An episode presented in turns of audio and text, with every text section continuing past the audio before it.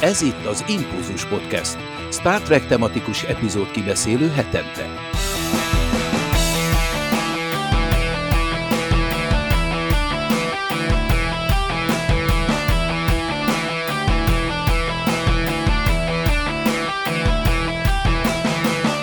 Köszöntöm a kedves hallgatókat, ez az Impulzus Podcast 248. adása, és Ketlint köszönhetjük ebben a műsorban. Szia! Sziasztok! Isu és Nokedli műsorvezető társaim, titeket is üdvözöllek. Sziasztok! Sziasztok! Sziasztok! Én pedig Csaba vagyok, és Dave pedig a szinkronos érdekesség rovatnak a feje. Ő később fog majd feltűnni, és a TNG balogmixes szinkronját fogja elemezni. Ezt mindig bemondom itt a műsor elején, ez már kezd furcsa lenni, de az a baj, hogy attól félek, hogy ha nem mondom be, akkor azonnal jönni fog egy kommentelő, és beírja, hogy de hát nem is ez volt a szinkronban, amit ott a Dave előad, meg nem is ezeket a hangokat hallja, úgyhogy csapdába zártam magam ezzel kapcsolatban. Ez olyan, mint azok a lottózók, akik nem merik abba hagyni, mert hogy mi lesz, hogyha kihúzzák a számokat jövő héten. Ez sajnos ez egy ilyen, ez, ezzel együtt kell élni.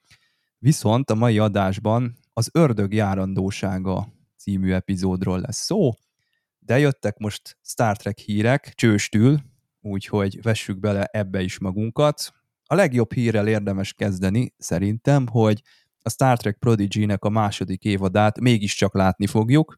Ugye ezt elkezdték készíteni annak idején, de a Paramount nem kért belőle a folytatásból, mert költségvetési okokra hivatkozva azt mondták, hogy hát ez most már nekünk nem fér bele, és új otthont kezdett el nézni magának a Prodigy. Rajongók is megtámogatták ezt a dolgot, tehát volt mögötte petíció, meg jött egy ilyen repülőgép, Ketlin ezt te mondtad, hogy Igen. egy ilyen hatalmas transzparenssel ott Hollywood fölött elrepült ez a, ez a pilóta, és tök jó, mert a Netflix most végül beleállt abba, hogy, hogy megvásárolta, és hát az első évadot is ott látni, fogjuk. Ezt nem tudom, hogy többes számban mondhatjuk-e, mert itt Magyarországon azért, hogy mi lesz, az egy, az egy zűrösebb kérdés, mert mi egyébként jelen pillanatban is tudjuk nézni a Sky Showtime-on szinkronizáltan, úgyhogy ez ebben a kérdésben még kicsit tanástalan vagyok, hogy akkor nekünk hol lesz a Prodigy, lesz-e egyáltalán szinkron, az a szinkron lesz-e, ami az első évadban volt, tehát folytatólagos lesz-e, hogyha ilyen is lesz, ezek ilyen nyitott kérdések, úgyhogy ezt, ezt ne is kérdezzétek, de akkor én meg itt a beszélgető társaimhoz fordulnék, hogy mit szóltok ehhez a remek hírhez. Gondoltátok-e volna, hogy ez a Prodigy így ezt a dolgot meg fogja úszni, és mégiscsak képernyőre kerül? Én őszintén kicsit aggódtam, mert uh, általában a sci-fi az úgy is marad. Pláne, hogyha ha nyitott a történet vége, akkor valamiért nagyon szeretik úgy hagyni, hogy biztos így majd izgalmas lesz. Nem, soha. De minden alkalommal bepróbálkoznak az elmúlt húsz évben a készítők, tehát de jó hogy, jó, hogy megmentették, mert gyakorlatilag ez az első lépés a tíz év alatt a gyerekeknek ahhoz, hogy belépjenek a Star Trek világába, a sci-fi-be, emészhető, szerethető, színes, boldog, tehát hogy, hogy és benne van mégis a Star Treknek az eszenciája, tehát hogy a Loverdex is animációs, de azt nem biztos, hogy megnézetném a gyerekkel, mert nem is érteni. De a Prodigy az egy olyan, hogy, hogy nézzük, leül, heti 20-30-40 perc, és boldog, és szeretni való, és várja a következő epizódot. Tehát, hogy egy elképesztően hiánypótló dolog a Prodigy, és nagyon-nagyon jó, hogy megmentették. Igen, igen, teljesen egyetértek, bár a, a, még nem láttam teljes, teljes első évadot, de időnként van olyan érzésem, hogy nem kifejezetten csak gyerekeknek szól, tehát még mi is találunk benne érdekes dolgokat, amikor főbb szereplők térnek vissza, láttuk Odót, Spockot, és hát ugye Janeway is egy formában jelen van, meg a, a többiek, úgyhogy nagyon örülök, tényleg, és hát tényleg nem lehet tudni, hogy most ez nálunk hogy alakul, az jelen esetben most pozitív, hogy nálunk Sky Showtime van, és nem közvetlenül a Paramount-tól lógunk, a Netflix csak annyit mondott, hogy a nemzetközi vetítéseket majd valamikor a premier környékén jelenti be. Szerintem mi Prodigy-ből szerintem azért biztosan meg, hogy le leszünk fedve, hogy pedig, hogy hogy szinkronizálják, vagy kik, az nyilván még majd a jövő zenéje, de, de örülök, hogy ez most így alakult. Hát várjuk, akárhol is fog felbukkanni hazánkban, vagy Németországban, jelen esetben Kathleen esetén. Nálad most hogy van egyébként a Prodigy, az valahol elérhető? Tudsz róla? Őszintén nem tudom. Nálam csak főleg a Netflix fut, és uh, egyéb uh-huh. forrásokat használok. Ott Paramount Plus van, vagy ez a Sky Showtime-os konstrukció? Szerintem az nincs, ami Magyarországon, tehát nincs Sky Showtime-unk, mert direkt néztem annó, mert hogy három euró lett volna előfizetni, vagy volt egy valami potonpénzes akció, hogy fél év, egy év, valami jó hangzott, de nem, ne, nálunk nem érhető, hát direkt megnéztem. Mert akkor úgy, úgy érdemes lett volna. Az a baj, hogy, hogy ezek a stream csatornák nagyon sokszor teljesen más adnak más nyelvvel, úgyhogy nem nagyon szoktam előfizetni, mert például az Amazon Prime is van nálunk, de a magyar tartalmak nem érhetőek el. Hiába lehetne, csak németül vagy angolul néztem meg a dolgokat, mert Németországban vagyok. Uh-huh. Hát, de nincs is túl sok magyar tartalom a Amazon Prime-on ne, se. A Netflixen, mégis Németországban vagyok, a Netflixen elérem a magyart, de az Amazon Prime nem tudja beállítani. Vagy az Amazon Prime a Spanyolországban nem éri el a németet, tehát az a baj, hogy nagyon, a Netflix kivételben mindenki leszűkíti magát az országra, meg az adott nyelvre. És ez probléma, és ezért, ezért nem nagyon szoktam őket nézni. De jó tudni, hogy legalább Magyarország így benne van a jó szórásban. Aha. Hát nekem a történelmi pillanat az eljött, hogy az Amazon Prime-ot azt le tudtam mondani végre, mert már se a Star Trek Picard, se a Lower Decks nem fut, és így, így egy tétellel kevesebb. Aha, persze. Fizetek. De ezek a kérdés, kérdések, ezek a sorozatok kérdésesek azért, mert ezek még a Sky Showtime-on sincsenek, és ezt szokták kérdezni itt hallgatók is, hogy mi lesz ezzel, nem hogy lesz-e pikár, hanem lesz-e hozzá szinkron, tehát ennyire előre látni nem nagyon tudunk. Meg ez a szinkron kérdés is kicsit olyan rémisztő, mióta kijött az a TNG-s Sky Showtime-os szinkron, hogy valahogy mindig ilyen optimistán gondolunk a szinkronra, hogy az majd lesz, és akkor az, az úgy jó is lesz. De hát látjuk, hogy nem biztos, és én a Pikárnál se vagyok biztos, hogy majd ott a Varga T. Józsefet kérik föl, meg hogy majd minden olyan ismerős lesz, és, és jó lesz, tehát én inkább már félek a, a szinkrontól, mint hogy, mint hogy várjam, de persze nyilván egy, egy tök jó szinkron az, az jó lenne, csak már kevésbé vagyok bizakodó ezzel Igen, kapcsolatban.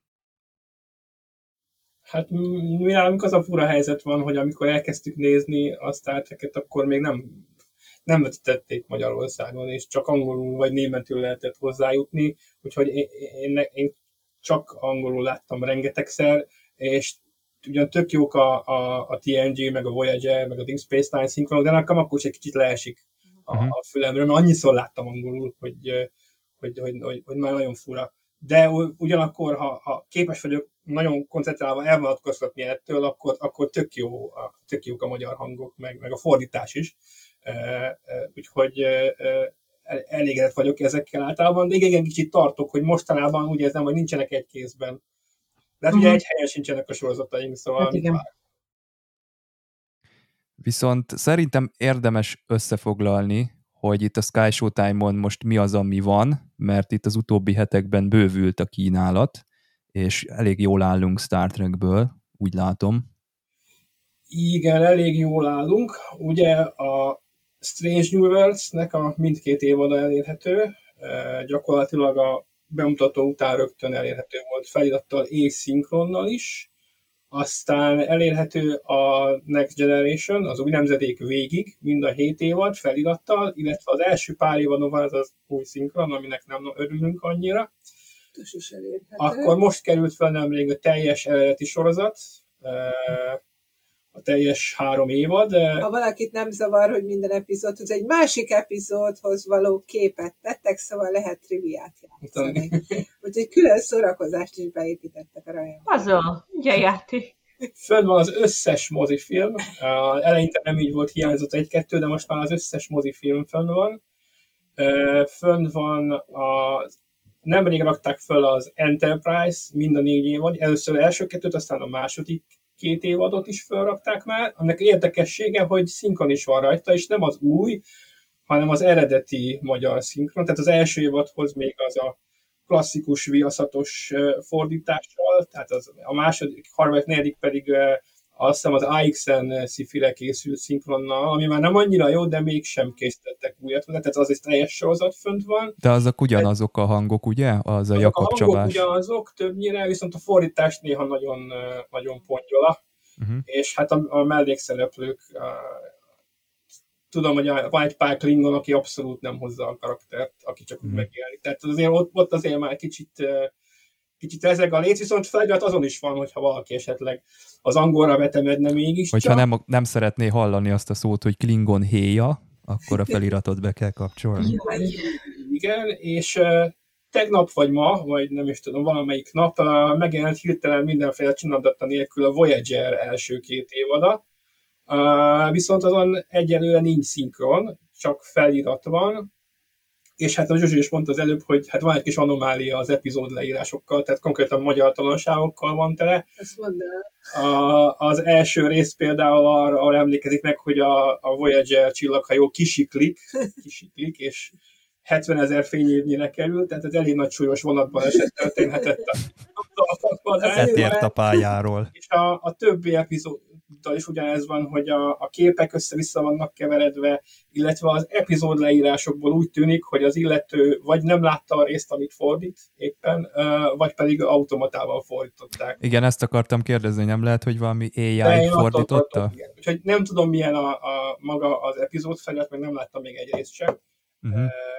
Úgyhogy ez van. Általában azt hallottam, hogy ennek még nem kellett volna így kikerülni, és csak a hó végén várható, hogy újra kikerül, illetve még azt is hallottam, borzasztó, hogy nincsen a Sky Showtime-nak normális marketingje, és a, a sorozat junkie kommentmezőiből lehet megtudni dolgokat. Például azt, hogy uh, október 14-én uh, le fognak kerülni a Star Trek filmek a Sky Showtime-ról, hmm. és december elején viszont visszakerülnek, és valószínűleg február végéig maradnak nem tudni pontosan eznek mi az oka, mi az értelme, de hát... Ez egy érdekes jelenség, ezt a Paramount Plus is el szokta játszani, mert amikor olvassuk ezeket a Trek movie cikkeket, tavaly is ez pont karácsony előtt összes Star Trek filmet levették onnan, és valamikor hónapokkal később visszakerült, tehát ez a tengeren túl is ennyire nyomorúságos. Igen, de, de másfél hónapra, tehát ki az a másfél hónapra vásárol Star Trek filmokat, de mindegy. Hát Szóval ha valakinek eltűnik, akkor azt ne pánikoljon, karácsonykor valószínűleg tud nézni Star Trek filmeket. Azt hiszem ennyi Igen. van fönt, ugye? Nem, nem hagytam ki semmit. Továbbra sincsen Deep Space Nine, bár erről hallottam, hogy már feliratozgatják. Továbbra sincsen Discovery, Picard és Lower Decks. Uh-huh. Na most külön azt és kérdezték. És a Voyager később És külön tőletek kérdezték, Laci, hogy tudtok-e valamit a Lower Decks, vagy a Picard érkezéséről? Lesz-e ilyen a Lower, vagy lesz-e ilyen a Sky Showtime-on? Nem hallottunk semmi ilyesmit. Nincs ilyen információ, én se nagyon tudom. Előbb-utóbb szerintem fölbukkannak, ahogy most lelkesen pakolják fel a réges-régi sorozatokat. Múltkor 6 millió dolláros férfit, meg Night Rider találtam a Sky Showtime-on, ami az igen. meglepő, meg általában lesz klasszikus Battlestar Galactica is, uh-huh. meg egyéb ilyen, ilyen régi 60-70-es évek sorozatai egyszer csak felbukkannak.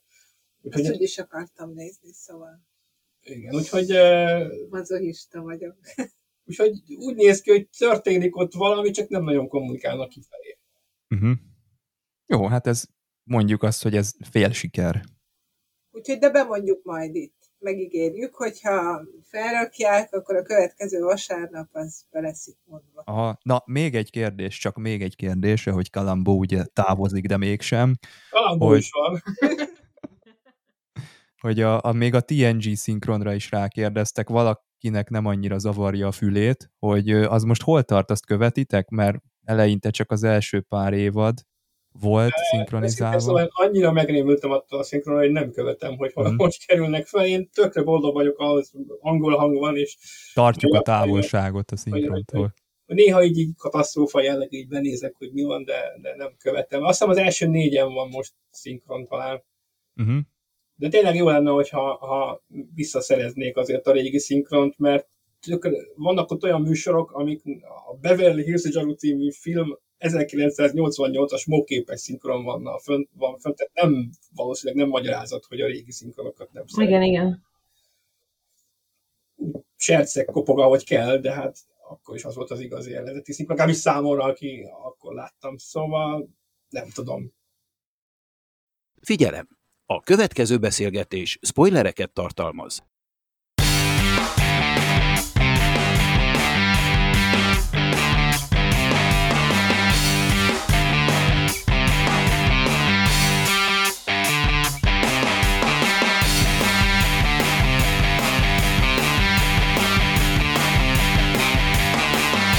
Az ördög járandósága az egyik legrégebbi Star Trek sztori, ami csak létezik a világon, ugyanis Gene Roddenberry már a 60-as évek elején kitalálta ezt az alaptörténetet, és úgy volt, hogy az eredeti sorozatban ez benne lesz, de aztán valami miatt nem lett benne, és félretették a Star Trek Phase 2 című sorozatra, ami végül mozifilmé konvertálódott, úgyhogy ott sem kapott ez teret ez a történet. Aztán végül a TNG-nél szedték elő, és ott a második évadnál volt úgy, hogy ezt valahogy képernyőre kéne tűzni, de ott úgy tudom, hogy valami író-sztrájk tört ki, és ott rövidebb volt az évad, tehát ott sem kapta meg a lehetőséget ez a, ez a sztori, hogy kibontakozzon. A harmadik évadban aztán Michael Piller elővette, és odaadta Melinda Snodgrassnek, hogy egy kicsit dolgozza át, és ő meg is tette ezt, de nem volt az igazi, tehát Piller nem volt vele elégedett, úgyhogy a harmadik évadban sem került sor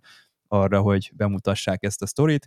Aztán végül itt a negyedik évadban kupálódott ki annyira, itt Philip Lazebniknek a nevét kell megemlíteni, aki egy ilyen gondos átformálást eszközölt ezen az egészen, és itt a negyedik évadra már, mikor olyan kb. 10-15 ember kezén ment át összesen ez az egész dolog, most már olyan formát öltött, hogy itt Michael Piller is úgy érezte, hogy most megérkeztünk, és most jött el az idő, így 30-40 év után, hogy ez a dolog, ez ténylegesen itt, itt bemutatásra kerülhessen. Hát ez a Devil's Due, az ördög járandósága, továbbra is az Impulzus Podcast 248 adását halljátok. Ketlinnel beszélgetünk, Isu és Nokedli műsorvezető társaim, Dév később fog felbukkanni, én pedig Csaba vagyok, én már fel vagyok bukkanva. Úgyhogy hát kezdjük el, ez egy önmagában rettenetesen ö, lenyűgöző, azt hiszem ezt szoktam mondani Spock, ez egy, ez egy lenyűgöző dolog számomra, hogy ez ennyire visszamegyünk a Star Trek gyökeréig, és egy ennyire originál Roddenberry sztorit kapunk itt a TNG-nek a kellős közepén, itt évtizedekkel később, ez egy haláli. És bármennyire is sokan dolgoztak ezen, meg bármennyire is ö, tologatták jobbra-balra, meg gyúrták itt éveken keresztül, azért érződik ennek a magján, hogy ez, ez egy olyan igazi eredeti sorozatos cucc. Nem tudom, nektek ez mennyire jött be, hogy, hogy így kicsit visszatérünk egy ilyen klasszikusabb történetmeséléshez, vagy egy ilyen istenek és emberek valamilyen formában egy ilyen, ilyen felálláshoz.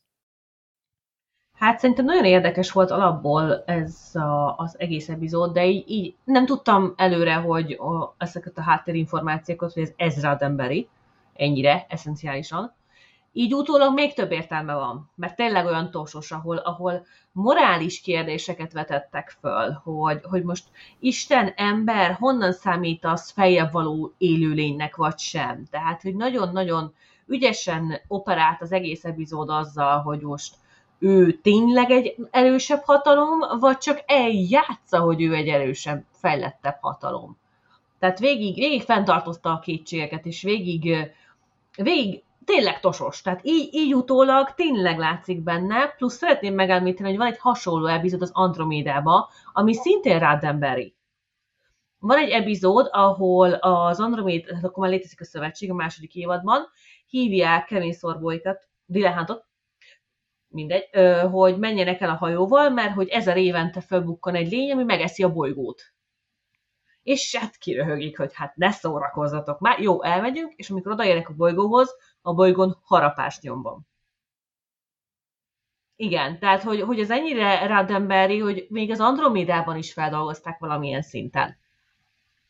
De És ez, ez- milyen, és ez nagyon ez, jó. ez nagyon jó ez a harapás, tehát ez még... Igen, igen, tehát tényleg ott látszik egy karmolás nyom, és hogy így a bolygóba hogy ki van harapva egy darab. Aztán ott igazolódik később, hogy valóban van egy ilyen lény, ami jár az univerzumban, így az űrben, és így ezer évente arra jár, és megeszi, megpróbálja megenni a bolygót. Mm. Igen, itt akartam kérdezni az előbb, hogy akkor ez a Kevin szorbós sorozat de Mhm. végül nem Igen. mertem volna megkérdezni, mert féltem, hogy megégetem magamat, hogy hú, hát ez nem az a sorozat, de De igen, igen, De ez az, az az Andromeda, ami szintén Gene Roddenberry, mint a bolygón a Föld, az is Gene Roddenberry. uh-huh. Csak valahogy ez mindig kimad az embereknél, pedig azért ő nem csak a Star Trek-et csinálta, csinál, de mindegyikben érződik a Star Trek-es gondolkodás, hatás, stb. és ez baromi jó egyébként. Mi is úgy néztük meg egyébként az részt, hogy igazából nem tudtunk semmit róla. A háttértörténetnek nem néztük utána. Na, kb. annyit tudtunk, hogy a Next Phase egyik epizódja, azért azt tudtuk. Megnéztük, és ö, ott ültünk, hogy Uram Isten, hogy ez annyira tos, amennyire még, szóval, hogy többi epizód azért nem ennyire, és hogy, hogy hiába írták át, nagyon érződik, hogy tos. Én emlékszem, azzal zaklattam Lacit még körülbelül fél órával később, hogy próbáljuk már megtalálni, hogy miért ennyire tosos, tehát hogy mik azok az elemek benne, ami miatt fel lehet ismerni, hiszen azért a TNG is foglalkozik morális kérdésekkel, a TNG is pontolgatja azt, hogy, hogy most van Isten, vagy nem. Én ott egy kicsit vitatkoznék veled, Kathleen, hogy fenntartja a, a kétségeket, hogy ő egy feljebb való lény, vagy nem, mert én pont úgy éreztem, hogy a Picard túl gyorsan veti el azt a lehetőséget, hogy az arra az egy felsőbb va- való lény, hiszen az arra azt mondja, hogy ő az ördög, a Picard rögtön közli, hogy, hogy ő biztos, hogy csak egy kokler, biztos, hogy csak valaki, aki be akar csapni, ami azért érdekes, mert az arra pont úgy viselkedik, mint Q, és Q-ról már nagy nehezen elfogadtuk, hogy tehát ugye a Picardnak első kézben van egy információ egy olyan lényről, aki nagyhatalmú, állandóan szórakozik velük, és valóban egy nagyhatalmú lény. Ehhez képest egy kicsit gyors az, ahogy így elveti ezt a dolgot, hogy úgy gondolja, hogy hamis. Egyébként nekem párhuzamként a TOS epizód jutott eszembe a Humors for Adonais, nem emlékszem mi a magyar megfelelője, Csaba, tudod? Istenek alkonya. Istenek alkonya, igen. A, amiben ugye találkoznak Apollóval, a TOS Mhm, legénység, Igen. És aki nem hiszik el, rögtön közlik vele, hogy ő biztos, hogy nem az Apollo, és ott is valahogy bemérik a, az energiáját. Kb. ott is hasonló, hogy gyengül az ereje akkor, hogyha sokat ö, produkáltatják, és ezért produkáltatják is, és ö, ott is szétlövik, vagy hát elfoglalják azt, a, a, ahonnan az erejét nyeri, ott meg is ölik őt, majd, majd így rájönnek, nem egészen értem, hogy mi, miért rájönnek, hogy mégis csak Isten volt, és jaj, de kár, hogy megöltük. A másik ezzel kapcsolatos, meg ami eszembe jutott, az a, ugye az ötös film, hogy minek kell az Istennek egy űrhajó, tehát, hogy azért gyakran előfordul a Star Trekben, hogy felmerül ez a kérdés, hogy akkor most van-e Isten, van-e, vagy nincs. Egyébként a második szezonban pont szintén volt a, a Ver, Versailles-hez Liz, talán Igen. az volt az a rész. Nagilum. A Nagilum, a Nagilum, az is egy ilyen rész volt, ami kb. ezzel foglalkozott, és abban is próbálták felmérni, hogy mi a Pikárnak például a kapcsolódása a spiritualitáshoz, vagy az istenekhez, vagy valami, és hát azért érződött, hogy ő még csak egy tehát úgy éreztem, hogy, hogy Körk az, aki teljes mértékben a felvilágosult racionalista Isten meghalt, mondta Nietzsche című álláspontot képviseli. Pikár ez a, hát Isten nincs, de azért valami van, és akkor majd a Deep Nine-nál jutunk el. Akkor mondják, hogy hát igen, az van a tudomány, és az rendkívül fontos, de azért fogadjuk el, hogy a Bajoriek, ha azt mondják, hogy nekik van egy istenük, akkor miért nem mondhatnák Deep Space azt mondják, hogy a kapitány az Isten. De... Ja, hogy meg már a kapitányuk az Isten, igen. De ott is ügyesen van megoldva, mert ugyanezt használja, amit gyakorlatilag most is megfigyeltünk, hogy egy fejlettebb lény, egy, egy kevésbé fejlett létformának istenszerű. Tehát számunkra a proféták istenszerűek, de ők is a, az, a, a, tehát amit elmondtak, az alapján ők is a Bajorról származnak. Tehát egyszer ők sem voltak, volt olyan, amikor még ők sem voltak, vagy még már nem, még már nem tudom, hogy mikor történt, mert ugyebár nem lineáris lényeg, hogy ők nem voltak már Bajoriak, hanem, hanem fejlettebb fajjá váltak. Tehát, hogy, hogy ebb, ebből a szempontból nagyon ügyesen operál ez az epizód.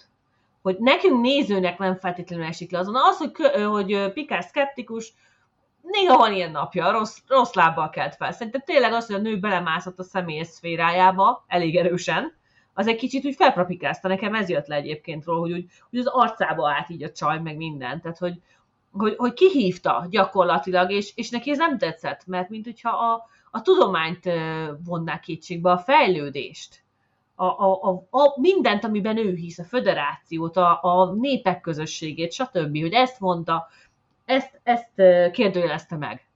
Plusz nem volt annyira annyira bedesz, mint egy kó. Tehát azért egy kó tudjuk, hogy mit csinál. Tehát Csettint is, jó, hát nem egy földrengést csinál, hanem új ruhád van. Na, az már egy kemény trükk, hogyha, hogyha olyan lenne. De elteleportálni azt végül is Pikár is meg tudta csinálni. Tehát, hogy, hogy értettem, hogy miért lett szkeptikus Pikár, de bennem még mindig ott volt egyébként az epizód szinte legvégéig, amíg Jordék nem jöttek rá mindenre, hogy most ő, ő isteni hatalom, vagy nem isteni hatalom. Tehát ebből a szempontból ügyes volt, hogy most ezen, tehát értem a kétséget, értem, hogy hiába több ezer év fejlődés, hiába magas intelligencia, számítógép használat, az űrhajó, attól még mindig bennünk van, hogy mi van, ha mégis. Nem? Tehát egy hát pici, az, pici. Igen. A nép mindenképpen úgy látta, hogy ő egy Isten, az Istenük, vagy elfogadta, viszont ugye Pikár ragaszkodott hozzá, hogy ő egy csaló, és hogy a végén ki is derült, hogy ez, ezek a technikai trükkök valójában az epizód soha nem mondta el, hogy valójában az az ezer évvel ezelőtti ardra lehet-e ez, csak ezekkel a trükkökkel együtt, de ő valóban az, akinek mondta magát, hogy a Pikárnak volt igaza, és ő csak egy kalóz volt, egy szélhámos, aki mhm. most idejött és átvette annak az életet. Én úgy éreztem, hogy erre igazából nem kaptunk választ az epizódból, az írók ezt kifelejtették. És nem úgy éreztem, hogy szándékosan, úgy éreztem, hogy, hogy örültek, hogy már a végére úgy valahogy. Igen, ebben mondjuk van, a végét nagyon elsiették, azt egy kicsit jobb, jobban, még egy 10 percet ráraknak az úgy, úgy vagy az elejéből le, lecsípnek annyit, hogy, hogy ne állon a csajt lássuk, bár, bár a ruhája az, az úristen, de gyönyörű volt minden ruha. De gyönyörű volt. Az az átlátszó is jó volt? Az az átlátszó is jó volt, de az, a, az a, amiben a tárgyalásom volt, az a sötét zöld brokádból készített, az, az volt mindennek a csúcsa Hát jelölték Emire az epizódot, kosztüm. Nem csodálom. Tehát de tényleg. A, a ruháiról nekem egyértelműen az a, a tosos ö, ö, kosztümtervező jutott eszembe. Neki voltak olyan ötletei, tehát hogy amikor nézed, hogy az egy picit egy túlzás, egy, egy, egy szép sorozatban ezek a női ruhák, és itt egy az egyben ezt a stílus hozták. Igen, össze. igen, tényleg, még ez is olyan. Ugye, Igazad van.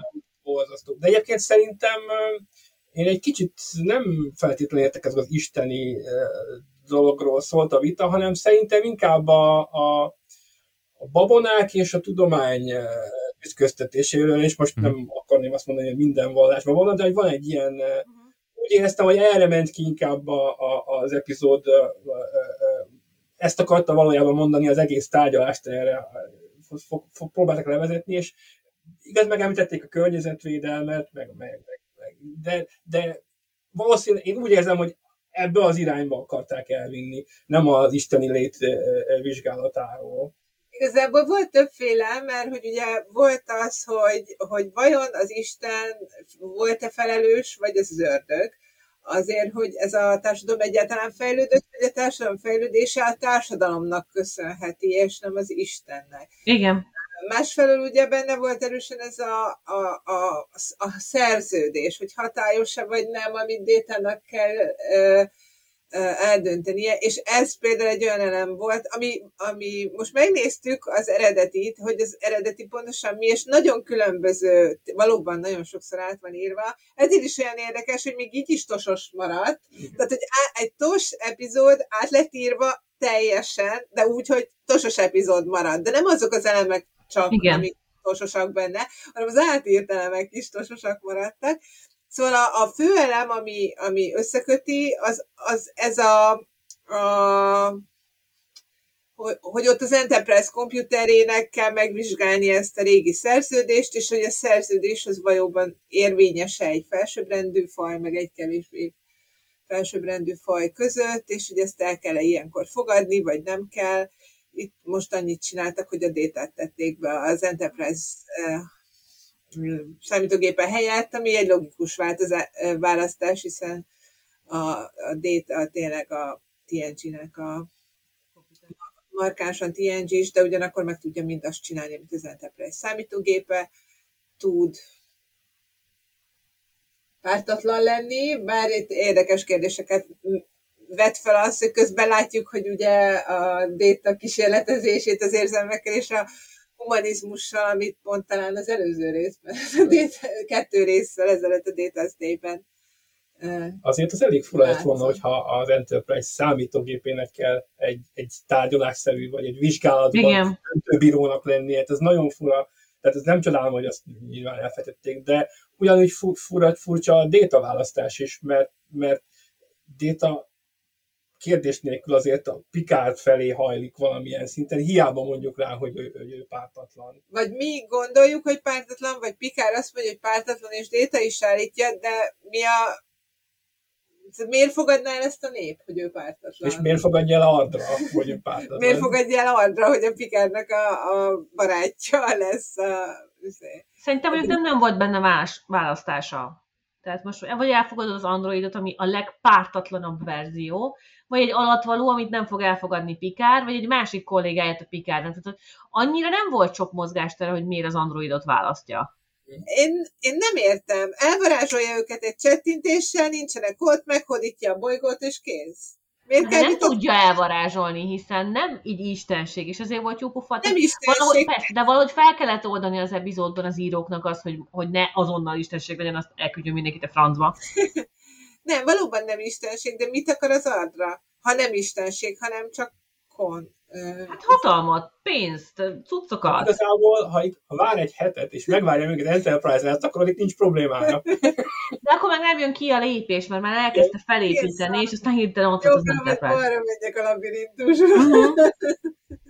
Tehát igazából ez az epizód megérdemelt volna még egyet ami akár az eredetiről szól, hogy hogy készült a szerződés, mondjuk valami visszaemlékezés, hogy találnak róla információkat. Vagy újra felbukkan a csaj, mert azért ő nagyon próbált beférkőzni Pikár kegyeibe, hogy azért, ahogy a végén elmegy, hogy hm, azért, ha én nyertem volna, az bulisabb lenne. Tehát ott, ott, ott éreztem a szikret, hogy de jó lenne még látni, basszus, annyira jól játszotta a csaj.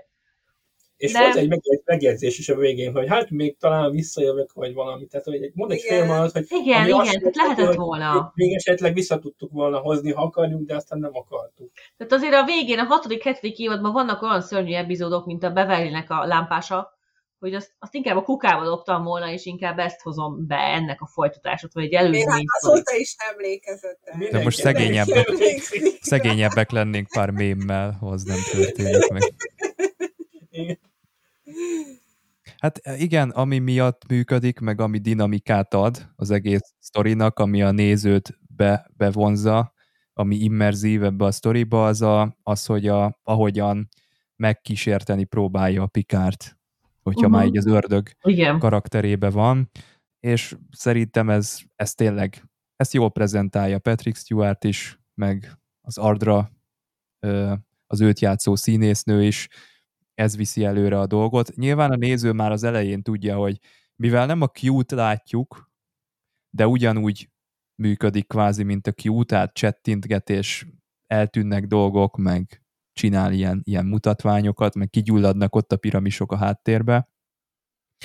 Ezért tudjuk, hogy mivel nem a Q, ezért lehet, hogy ez ennek oka van, és ennek az az oka, hogy ez egy szélhámos lesz. Nyilván ettől még Picard de kevésbé fogjuk megérteni, hogy neki hol van tényleg az az isteni szikra, hogy miből gondolja azt, hogy ez, amit ott a détának olyan erősen mond, hogy ez biztos, hogy valami szélhámos, hát ez érzem, hogy itt valami, valami svindli van. Ezt, ezt én sem tudtam eldönteni, hogy hol van az a pont, vagy mi az a, a, a cselekményben az, ami ezt így dűlőre viszi, hogy Pikárban ez, ez erre, erre menjen inkább az az Apollós epizód, az egy érdekes dolog, mert szerintem ott a Raddenberry már mindent elmondott erről az Isten témáról, tehát ott az olyan szép kerek, hogy ahogyan kvázi az istenekkel együtt éltünk, és utána az emberiség elvetette ezt a koncepciót, legalábbis ott egy ilyen görög istennek a, a modelljével van ez, ez szépen bemutatva, hogy ez hogy van, mint egy ilyen Toy Story epizód, hogy fölnő a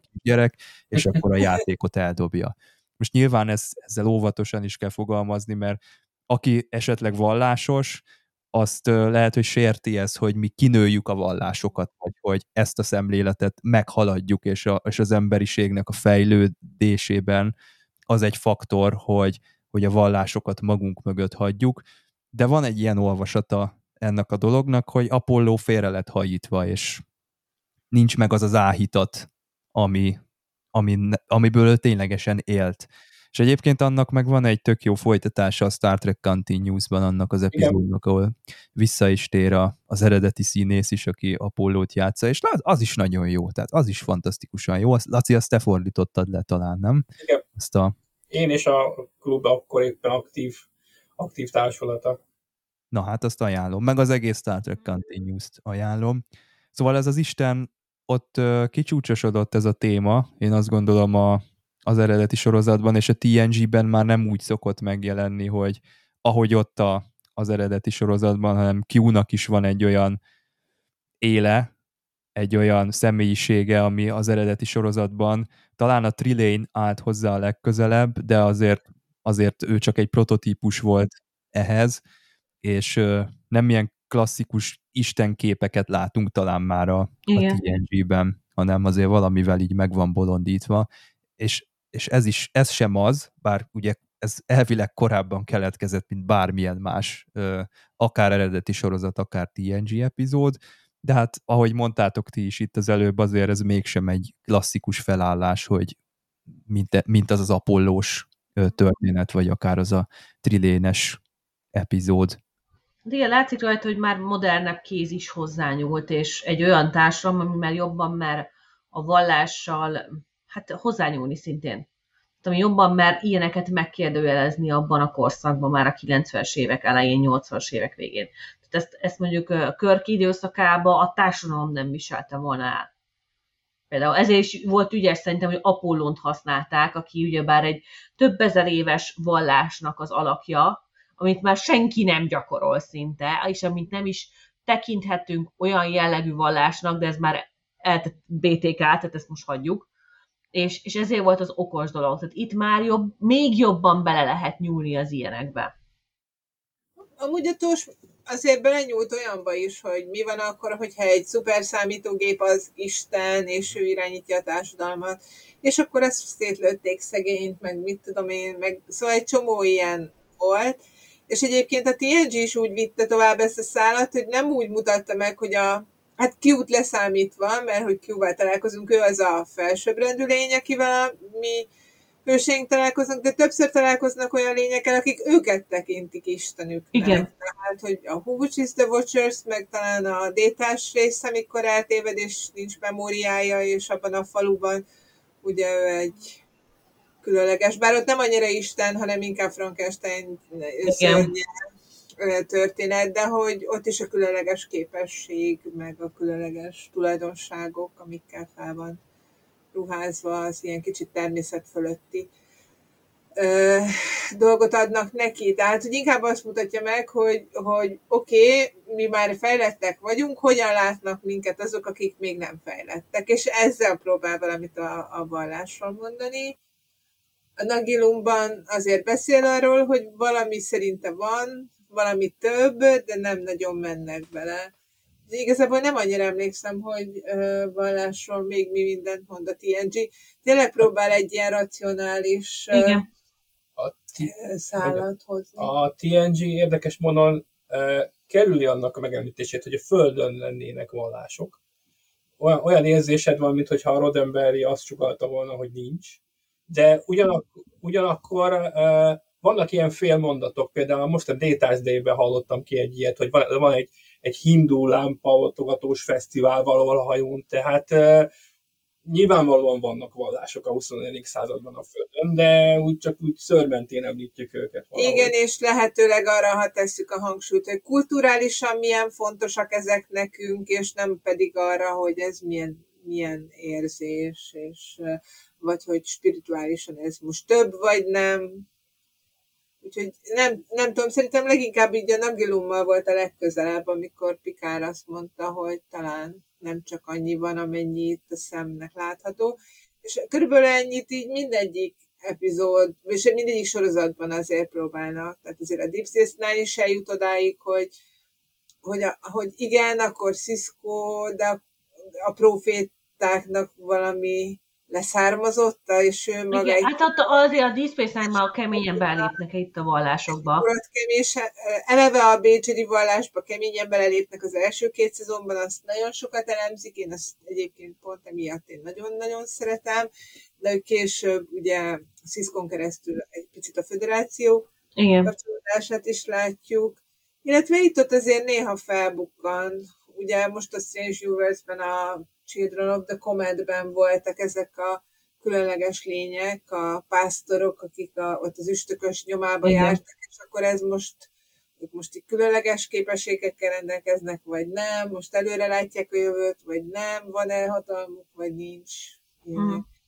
Hát én úgy tudom, hogy Rádenberi gyűlölte a vallásokat, és ezért gyakorlatilag írtotta, hogyha valaki beleírt valami vallásos dolgot, de hát így is átcsúszik, meg így is kell vele foglalkozni, csak olyan szempontból ő, ő semmilyen vallást nem akart a Földnek, mert hogy gyűlölte. Ez nem tudom, mennyire igaz, bocsánat, csak van egy légy. Simán elképzelhető. Hát a tudomány embereként abban a korszakban, euh, akkor, amikor elképesztően népszület az ateizmus és hasonlók, ami egyébként teljesen oké, okay, tehát nem ítélem el egyik oldalt vagy másik oldalt sem, csak tényeket közlünk.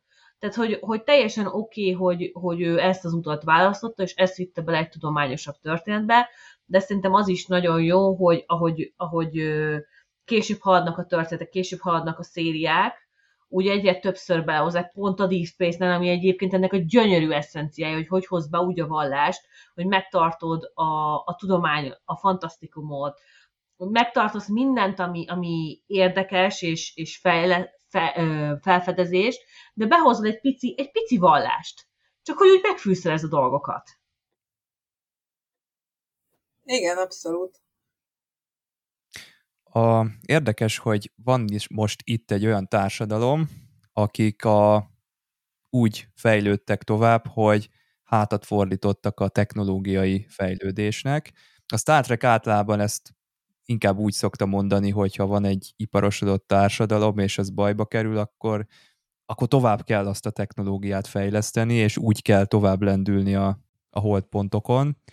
De azért néha erre is van példa.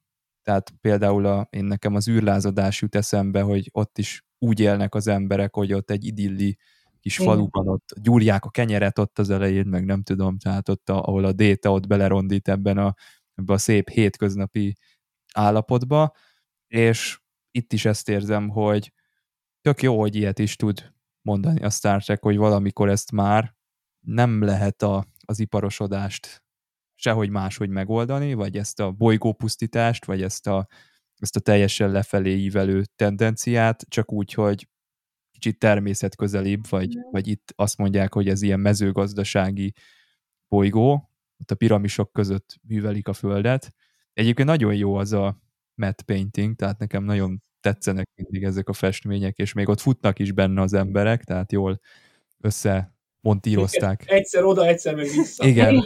Kétszer ugyanez a jelenet van bevágva, pontosan ugyanúgy futnak. Azt De érdekes, hogy van ennek is dinamikája, mert az, az első kettő ilyen bejátszáskor ott futnak, aztán utána már csak ott sétálgatnak, vagy állnak, és utána meg már szinte senki sincs az utcákon. Igen. Tehát így szép lassan megnyugszik a helyzet. Pedig az az ardra veszély az, az folyamatosan ott van. Ami érdekes, mert egyébként nem is tudnak róla. Szóval, ha csak ki nem nincsenek vetítve a emberek otthonaiba, elvileg ők nem tudhatnának arról, hogy most oldódik az ardra veszély, vagy hmm. nem. Hát, hát esetleg, igaz. hogyha tájékoztatta őket a vezető, mondjuk, ha még az egy órás szünetet tartották, vagy ilyenek. Tehát. De igen, az, az például zavart, hogy, hogy a társadalom erről semmit nem tud. Tehát ők, ők pánikolnak, őket muszáj tájékoztatni, különben felgyújtják az egész világot. mert hát megijedtek, hát érthető. Én azt sajnáltam ebben a részben, hogy ez egy annyira érdekes kérdést feszegetsz ezzel, Csaba, és én ezzel annyira szívesen néztem volna többet.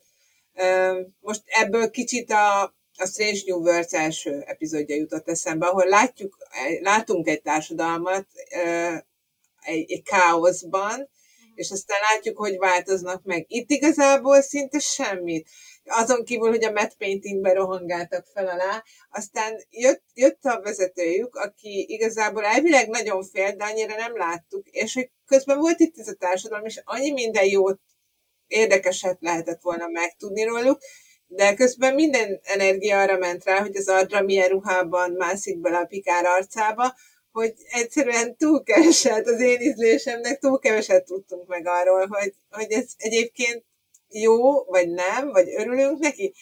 Én megveszekedett Stardew rajongó vagyok, ami ugye videós játék, ami arról szól, hogy megöröklöd a nagyapádnak a farmiát, és akkor ott felépítesz egy új életet, mert már eleged van ebből a kapitalista, korporális, industriális akármiből. Tehát, hogy, hogy én abszolút pozitívan értékelem azt, hogy hogyan tud egy társadalom úgy létezni, hogy ebből a kicsit ferengizálódott dologból eljut egy... Milyen kicsit... szépen fogalmaztad ezt meg. Egy szóban leírtad a korunk nagy problémáját. Igen.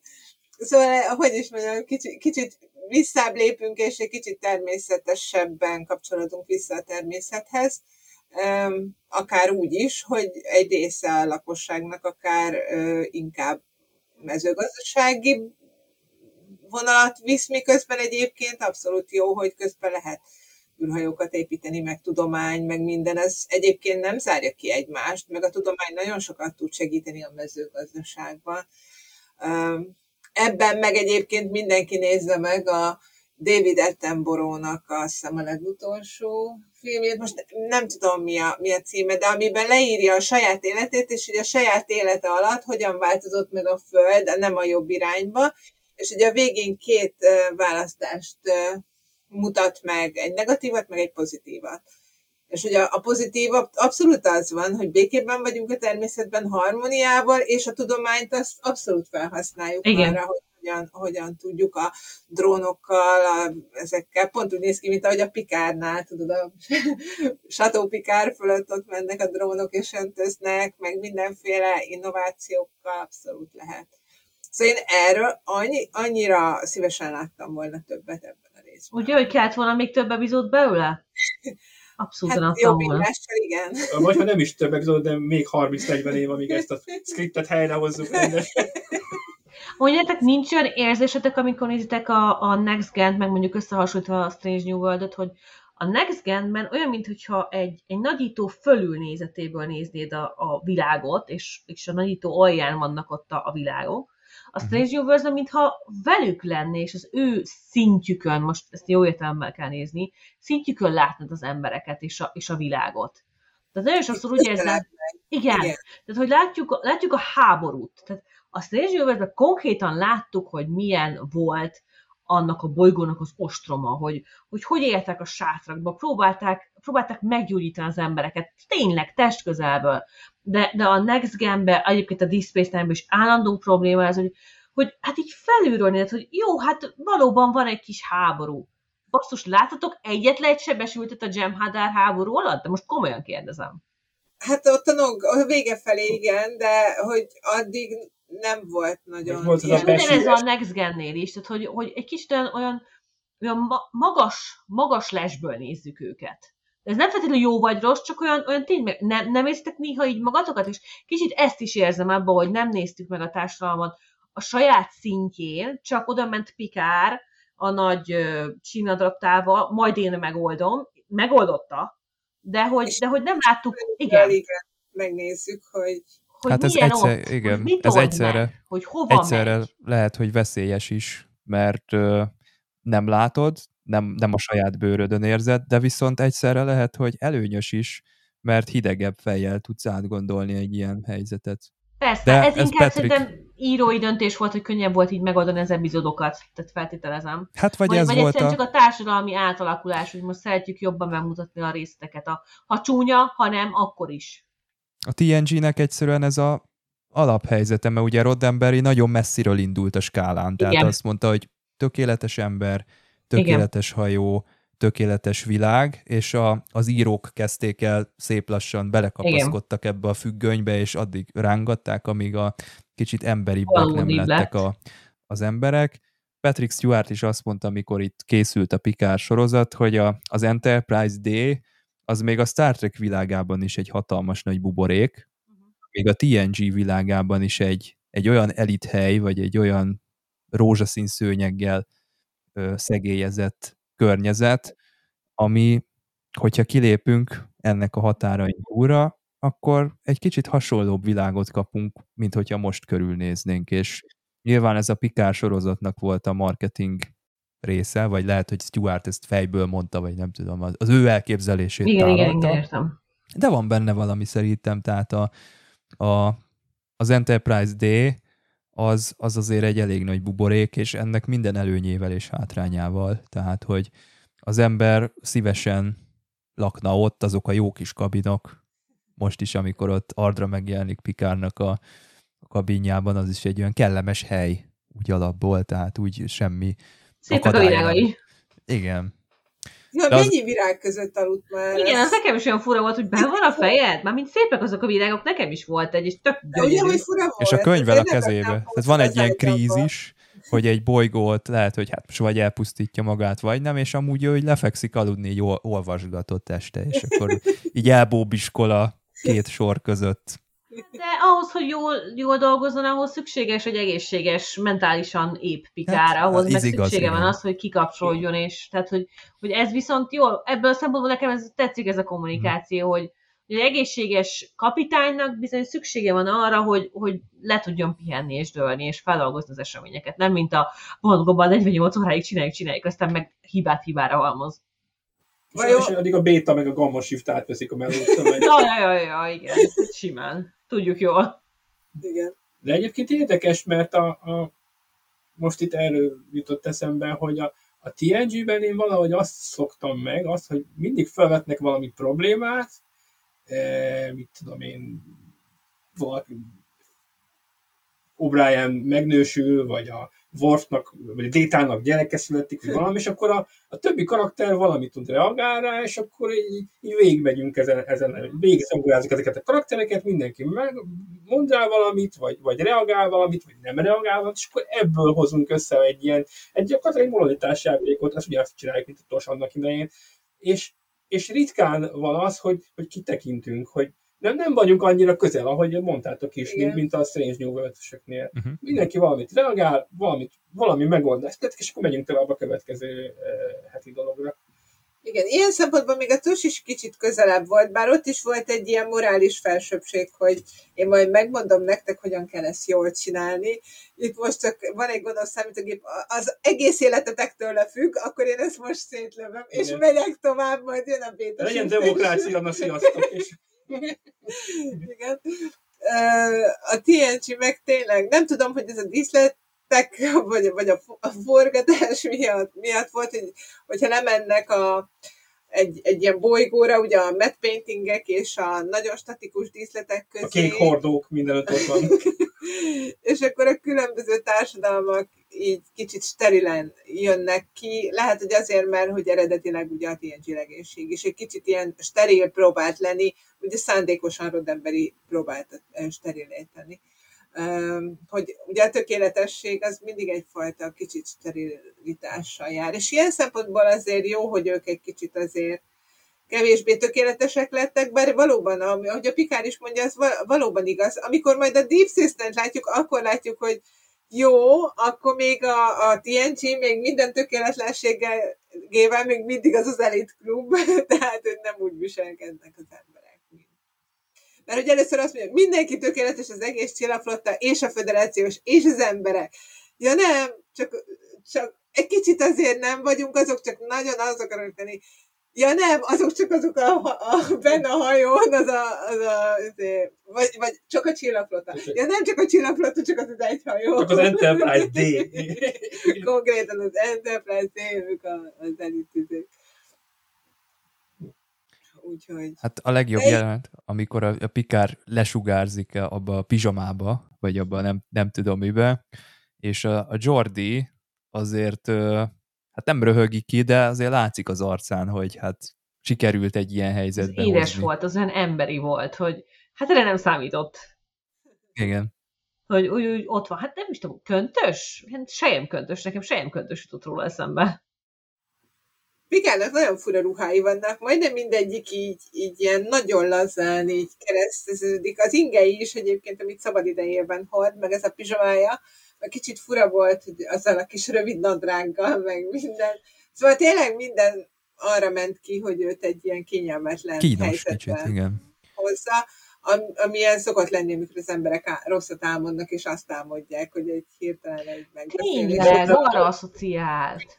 pizsamájukban, De- vagy de valahogy vannak. Iszonyat fura, hogy a, a valamiért a, szinte az összes Star sorozatban a férfiaknak a civil ruhái nagyon, nagyon furák. Tehát a, a Jake. Sisko-nak a ruhái olyan, mint a busz, buszon a, a, a, a, a bútorok, bu- bu- buszékek, meg, meg ezek a nagyon fura pizsamák, iszonyat fura zsabós ingek, amiket Pikát civilben hord, tehát ilyen, ilyen nagyon fura az egész. Nem tudom, hogy ezt kitaláltak ki, de hát hogy akkor nem akarok ott lenni. De ez azért van, mert a nőknek is folyton ledér ruhákat hordanak. Tehát miért kell az összes főszereplőnőnek olyan ruhát hordani, ami testes simuló? Minden egyes epizódban, minden egyes sorozatnál.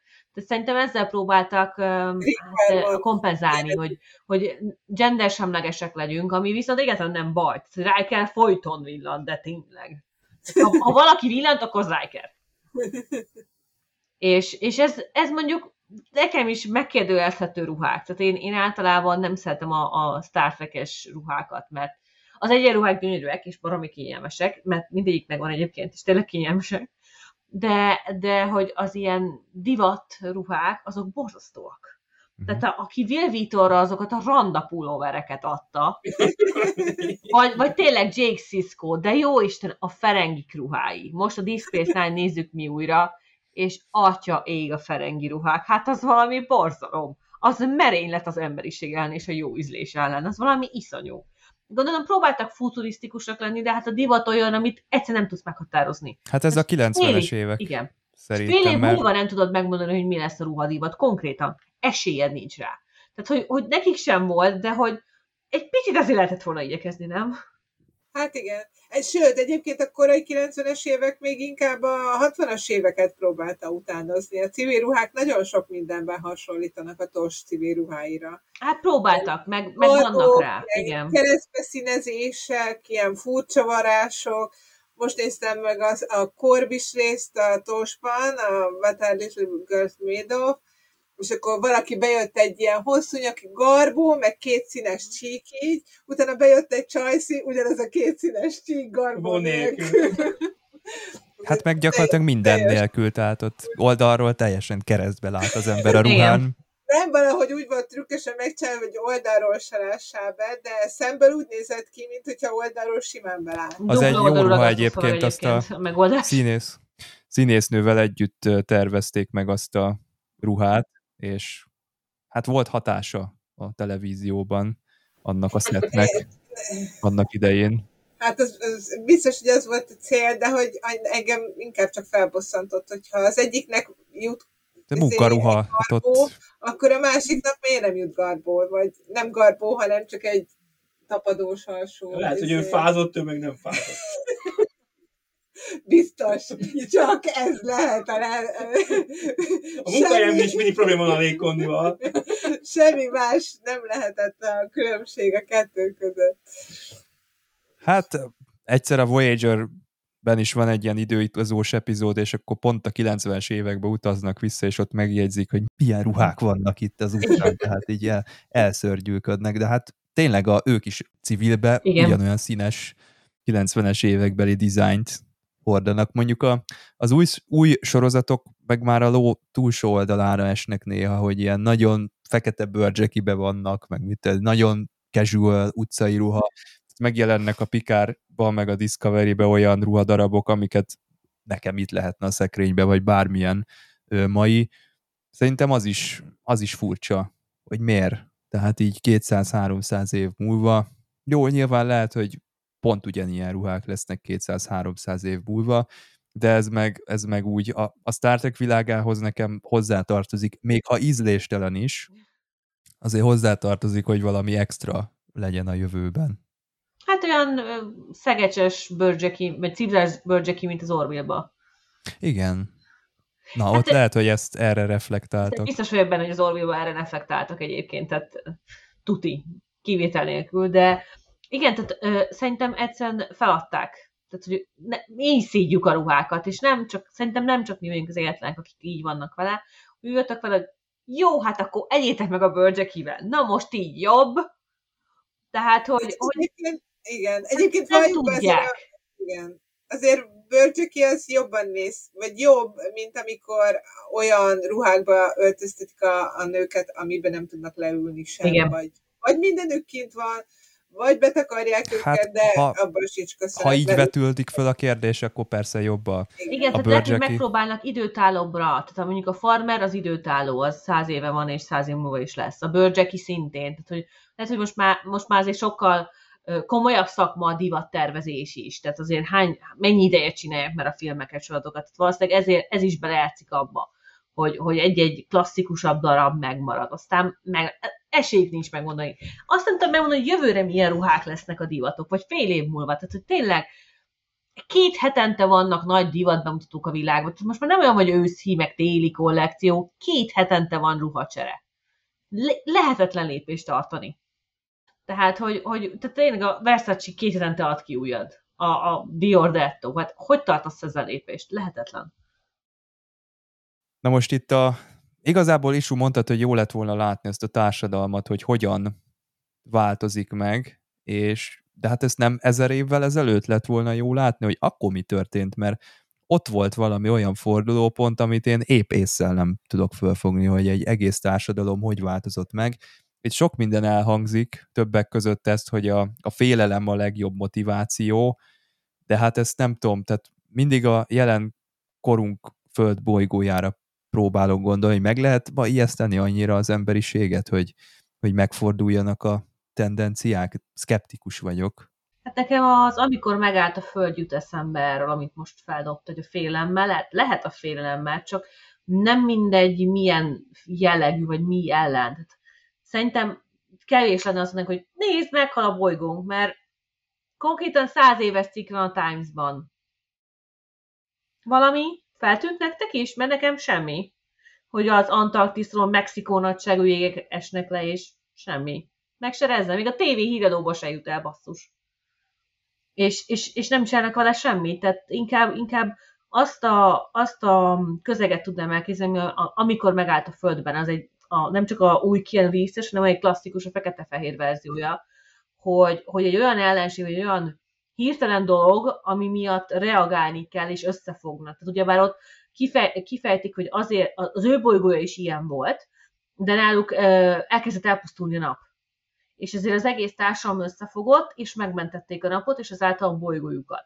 Tehát itt ez, amikor megállt a Földnél is, például az, az lett volna a, a reakció esetleg, hogy az idegen ellen összefog a teljes emberiség. Tehát azt viszont már elhiszem, mert az egy, az egy látható, egy kézzelfogható, nem tudsz erre hazudni, nem tudod azt mondani, hogy hát globális felmelegedés, de hát basszus, esik a hó. Ahogy nagyon sokan ezzel próbálják, ugye, hogy ezzel próbálják legitimizálni, hogy ez hülyeség. Nin- Nincs igazuk, mert pont, pont saját kardjukba dőlnek, de ezt nem értik, és nem fogják fel.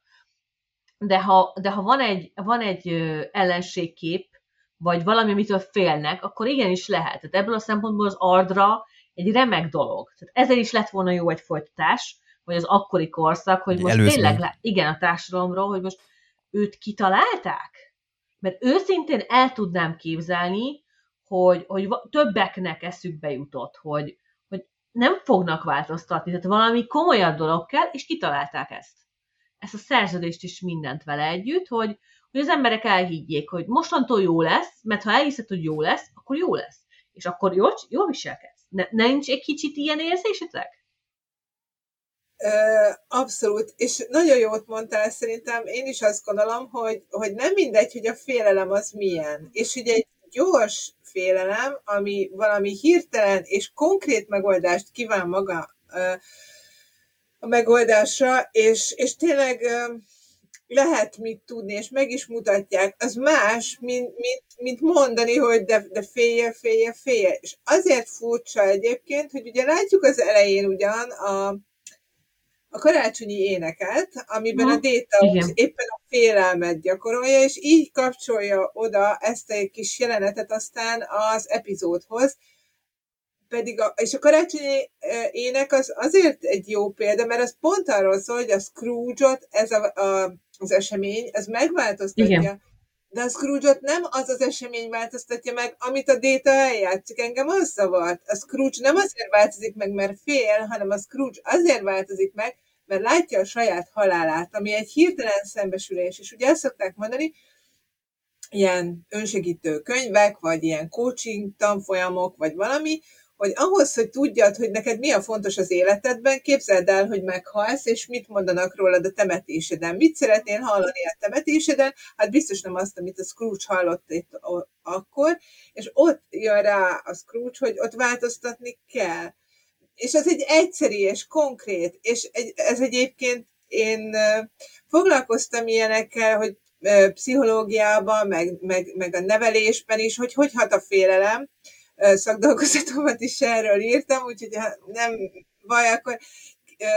Szóval az a probléma, hogy amikor hirtelen rád valami, például amikor ment az ősember és jött a karfogú tigris, akkor ugye az egy jó nagy adrenalin szint volt a testedben, ami, ami energiát ad ahhoz, hogy harcolj, vagy elszaladj előle, vagy valami.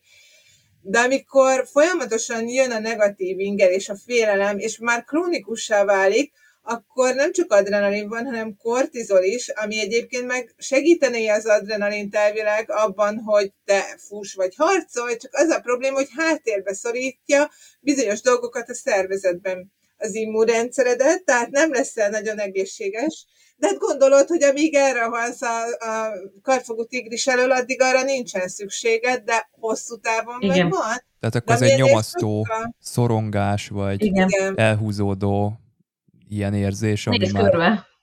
És abszolút ez betegíti meg az embereket, például nő az allergiásoknak a száma, meg ilyesmi.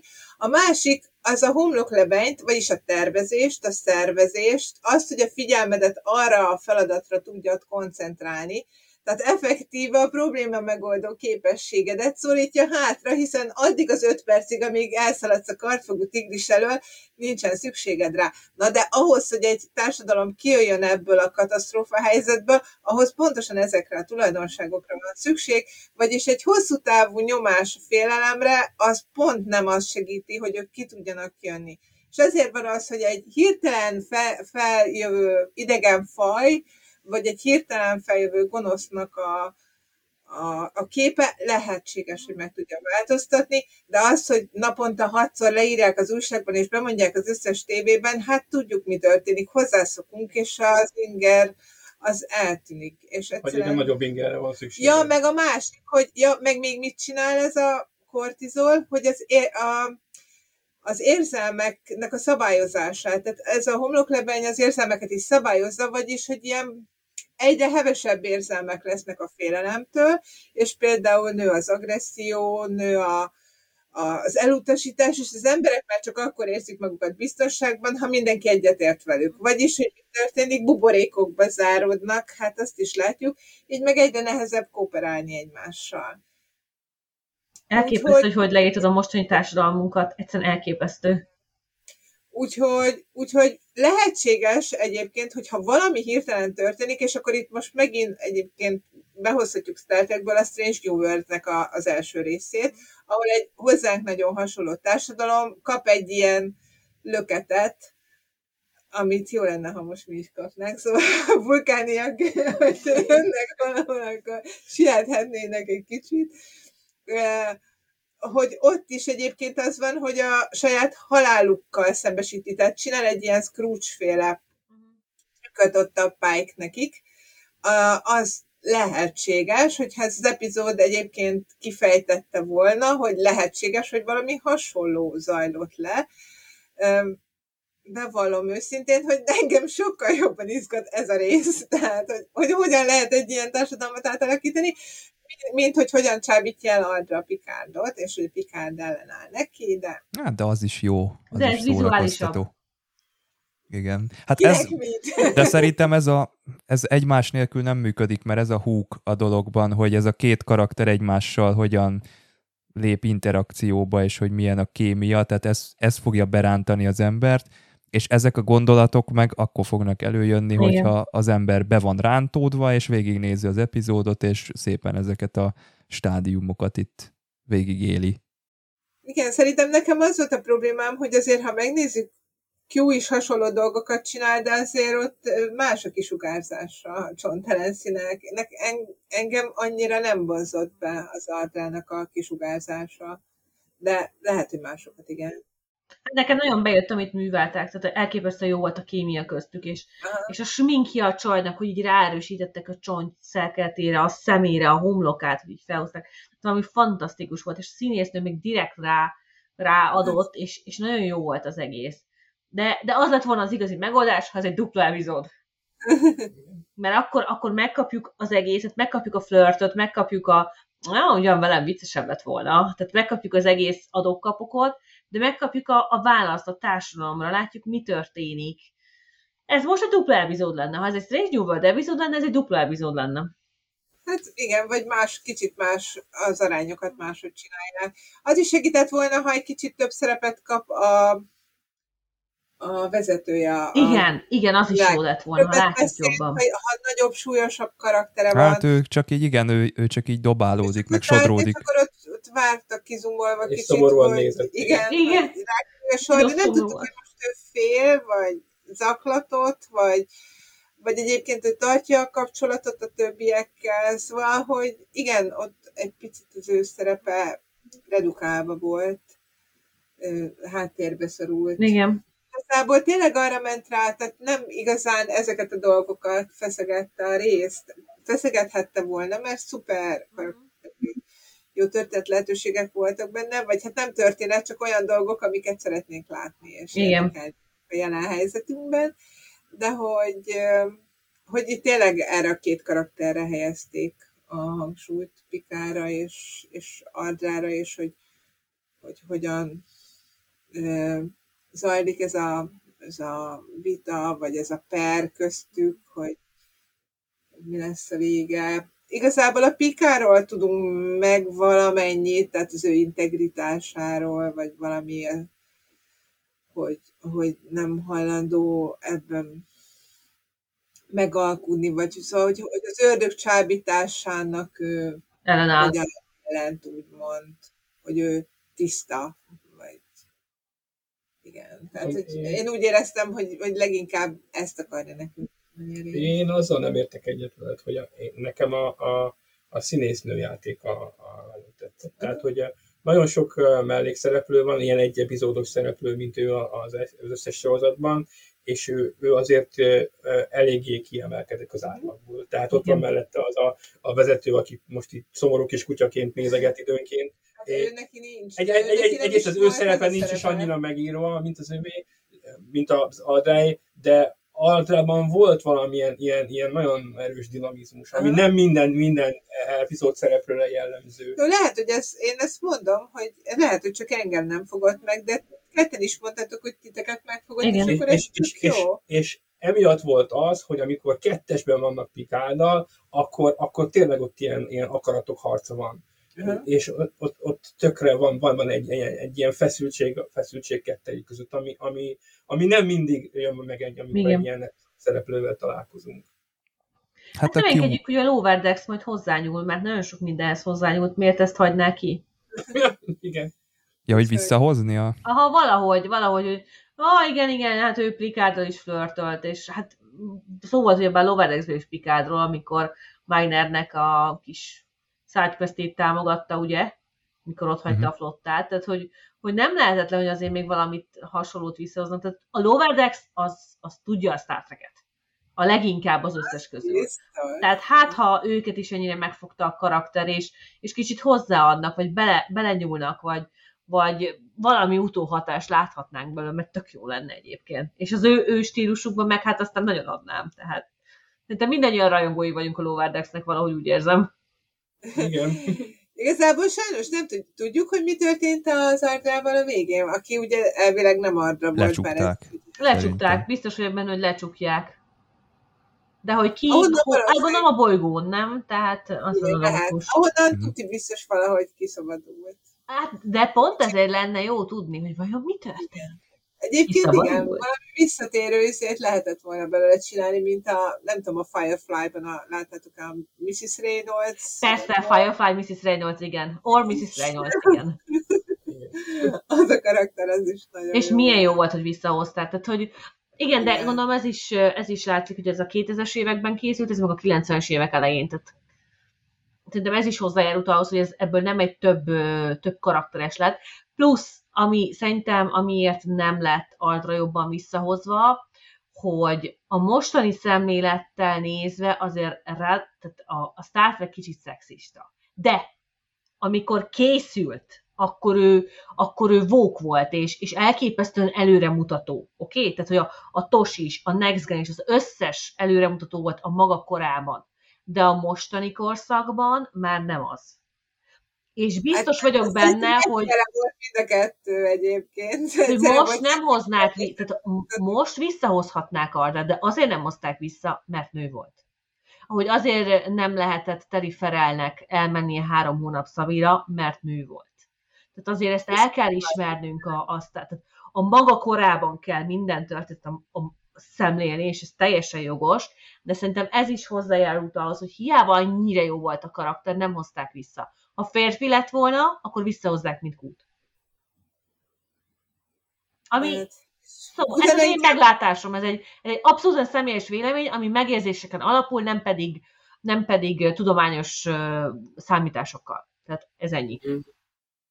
Én egyébként szerintem az volt, hogy annyit szórakoztak ezzel, és már szerintem tele volt. Az is lehet. Simán. Hogy itt van ez a 60, már alig, alig bírjuk megírni, már most 80, na, és akkor valaki felvett, hogy hívjuk már vissza, megölni, az a pénz, hogy én még egyszer ennyit írjak. Végre lezártunk egy korszakot. Elmész te a tudod hova. Nem, szerintem azért nem hozták vissza, mert már volt Q nekik, tehát hogy miért hozták volna őt vissza, és akkor inkább a, Hát a Q-val szélhámos. játsz- Igen. Ő nem kú, ő szélhámos. Akivel Aha. van valami pikárdán, tehát hogy azért. Igen, de szélhámosnak most fogják visszahozni a vost. Már Igen. van szélhámosunk is, tehát... Igen. És, és még hozzá rögtön most visszahozzák azt, aki nem tudom, a harmadik szezonban volt a Captain Holiday. Azt nem tudom.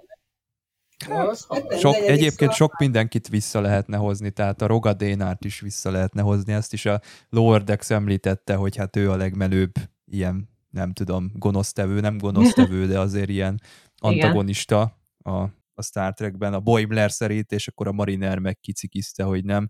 Úgyhogy egy csomó ilyen egy epizódba bedobott, jól működő szereplő van. Ugye itt a Marta Dubois, remélem, hogy jól mondom a színésznőnek a nevét, azért vele eléggé meg voltak elégedve a stábtagok, meg akik castingolták, tehát azt mondták, hogy erre a szerepre ő kitűnő volt, mert meghallgatták korábban három vagy négy másik ilyen, ilyen karakternek a szerepében, és egyiknél se érezték, hogy ez ő lenne, és negyedszerre is visszahívták, vagy visszajött, nem tudom, és akkor ott bekattant nekik, hogy hát ez az Ardra, ez kell nekik, és igazából, mert volt előtte két másik színésznő is, aki, akinél meg nem érezték ezt a, ezt a dolgot. Tudjátok mi ez? Ez a Harry Madnak a női változata. Hát kicsit Tényleg? igen. Van Ugye? benne valami, igen. Most, hogy így beszélgetünk a különböző uh, hasonló karakterekről, ez Harry Mad, csak az Simán néztem még. A Strange universe Aha. Ő is egy szélhámos, és talán visszajön, talán nem.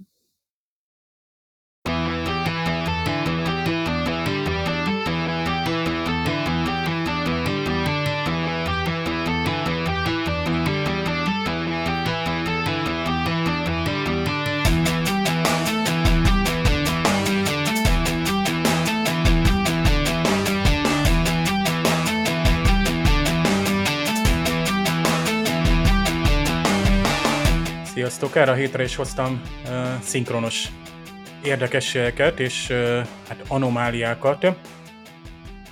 Kezdjük rögtön a, a legelső nagy jelmettel. Hát mindig szeretjük, amikor Data mindenféle jelmeze beöltözve a holófedélzeten Shakespeare-t ad elő, de itt ugye itt, uh, itt ugye Data a karácsonyi énekből, a, a Christmas Carolből játszik újra egy jelenletet. Uh, és ugye tudjuk, hogy később Patrick Stewart egy 99-es tévéfilmben ő maga lesz Ebenezer Scrooge, de szerintem Brent Spiner is jól alakította, mert szerintem itt nagyon jól átjön Brent Spinernek a színészi ö, alakítása, hát akiről kiderül, hogy gyakorlatilag a, a method actinget ö, követi, vagy legalábbis annak egy, egy ö, hát módosított formáját. Hát ha most ebbe belemennénk, hogy mi is ez a method acting, tehát az a módszer, amit a, a, a 20. század elején Stanislavski neves orosz színész és rendező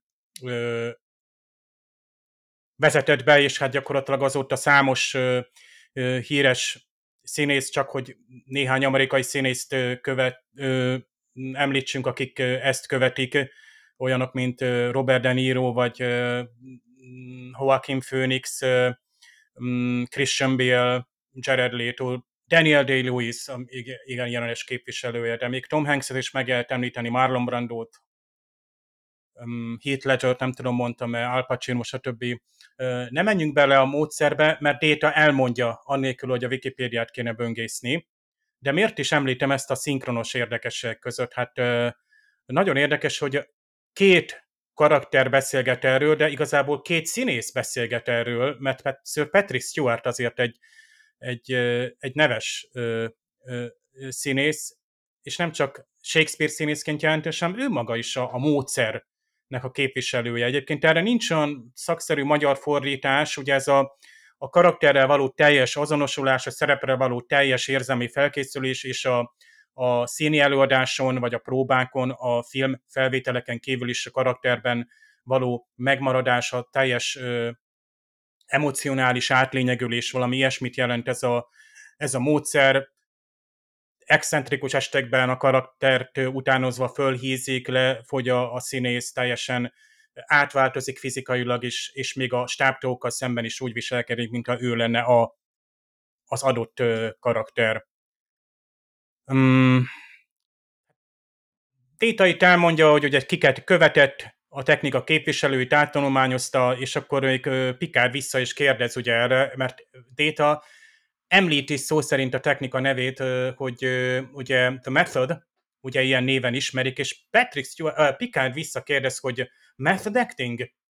Itt mondja ki először ezt, egyébként teljesen uh, szó szerint. Színjátszás módszereként fordítják magyarul, tehát teljességgel egy, egy, egy köz tehát nem, nem, nem tudják visszaadni, és nem is adják vissza, hogy ez gyakorlatilag a, a method actingnek a, a módszerét említi itt a Patrick Stewart, és mivel ő maga is az voltak éppen, ezért nagyon érdekes, hogy az ő ez elhangzik, és azt mondja, hogy elég jól ismerem, de miért választana ilyen régi módi megközelítést? Ezzel szinte úgymond egy kritikát is gyakorol. Egyébként pont a method acting egy újszerű megközelítés volt a régi, tehát ilyen teátrális színjátszással szemben, amikor egy kifejezetten a színpadon magunkra öltöttük a jelmezt, előadtuk ö, elég ö, hát ö, erőteljes gesztusokkal és, és ö, hangzással a szerepet, utána azonnal levettük a szerepet, és, és elfejtettük, hogy valaha is ezt, ezt játszottuk. Tehát színjátszás módszere így fordítja. A módszeres színjátszás talán ezzel lehetett volna még fordítani. Mm, hát még nem is tudom, hogy miket szoktak rá használni, mert manapság nem szokták lefordítani, hogy módszer szerinti színjátszás a módszer. Mert a method actinget nagyjából írti, aki, aki ö, már úgymond csak az átlagos amerikai ö, filmnéző közönségét is ö, akár idehaza. De vissza arra, hogy Data ezt folytatja, azt mondja, hogy ő átalakította a módszert, méghozzá a saját használatára, hogy mivel ő ugye neki nincsenek érzelmi tapasztalatai, hogy egy-egy szerepet eljátszon, magát a színjátszást használja fel, hogy érzelmi tapasztalatot szerezzen. Ez egy borzasztó erős ö, tény itt Détával kapcsolatban, hogy Déta a holofedélzetre jár, szín játszást tanulni, de ezáltal az emberséget tanulja, és úgymond még mondja is, hogy if I can learn to, to duplicate the fear of Ebenezer Scrooge, ha duplikálni, hát így sokkal jobb a magyar szó, és ezért hoztam ezt ide, hogy mennyire jól visszaadja viszont a magyar ezt, hogy ha képes leszek reprodukálni Ebenezer Scrooge félelmét, egy lépéssel közelebb kerülök az emberi nem megértéséhez, ez a humanity, hát ugye emberiség, emberi nem, emberi tulajdonságok összessége, az emberi természet, a humanizmus, az emberi esség, a jóságot is jelenti.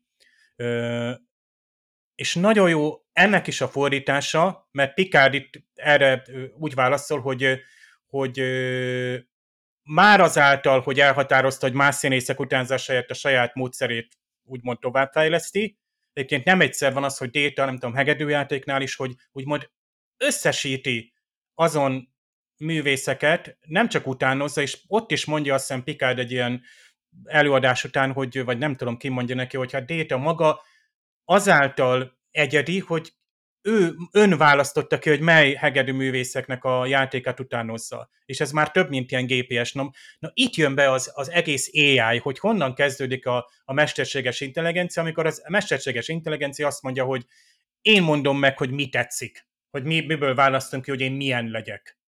Na de ez már szerintem itt le is zárhatnánk a szinkros érdekességet, már időben is túlmentem. A lényeg az, hogy Pikár kapitány magyarul nagyon szépen mondja, hogy már is közelebb került az emberi lélek megértéséhez. Egyébként Pikár ebben egy nagyszerű mentor, ahogy itt a, a színjátszásban is. Hát a többi részekben akár még egy kicsit hanyag is a, a szinkron, itt ilyen átlagos ilyen kimaradások vannak, amiket megszoktunk már más epizódokban, hogy például azt mondják eredetileg, hogy ugye ez a Ventax 2-nál, tehát a Ventax 2 egy ilyen Federation Science Station van, tehát föderációs kutatóállomás, tudományos állomás, míg magyarul makacsul csak azt mondják, hogy az állomással próbáltak fölvenni kapcsolatot. És hát más gondok is vannak lenne az állomáson, például hát óriási, it's a mess down here, there, mondja a transporterkezelő főnök. Nem tudtam megállapítani, hogy ez, ez O'Brien lehetette, és Csaba lehet, hogy súghatsz esetleg biccentés bólintással, de a magyar néző biztos, hogy nem tudta megállapítani, mert egy női hanggal helyettesítették. De hát ezt mondhatnám, hogy lehet, hogy nem hiba a szinkronban, mert nem veszel, ha, ha O'Brien lett volna, és valami O'Brien-es mondatot mond, akkor azt mondtuk volna, hát igen, itt O'Brien, ráadásul elvárnánk, hogy a, nem tudom, a Forgács Péter, vagy ki volt már itt is a hangja, hogy őt várjuk el, mint visszatérő szereplőt, de ez egy érdekesség, hogy egy, egy, egy, egy színésznőt, vagy egy, lehet, hogy ott, ott van úgy, hogy olyan stábtók vannak, akik időnként ezek a tömegezést fölmondják, tudjátok, amikor csak háttérben beszélnek szereplők, egy mondat gyorsan fölmond, és akkor tíz különböző sorozatnak a tíz különböző ilyen, ilyen mondatát fölmondja. Egyébként azt mondja magyarul, hogy Clarkot befogtam, de a többieket képtelenség, iszonyú itt a tömeg. Félrefordítás, hogy az a messz, nem embertömegről van szó, tehát zűrzavar, rendetlenség, és látjuk is ezt az óriási zűrzavart, ami miatt egyébként, hogy ugrándoznak ott a emberek, biztos nem lehet jól befogni a, a, a jelüket. Tehát ez egy tipikus ö, ö, félrefordítás.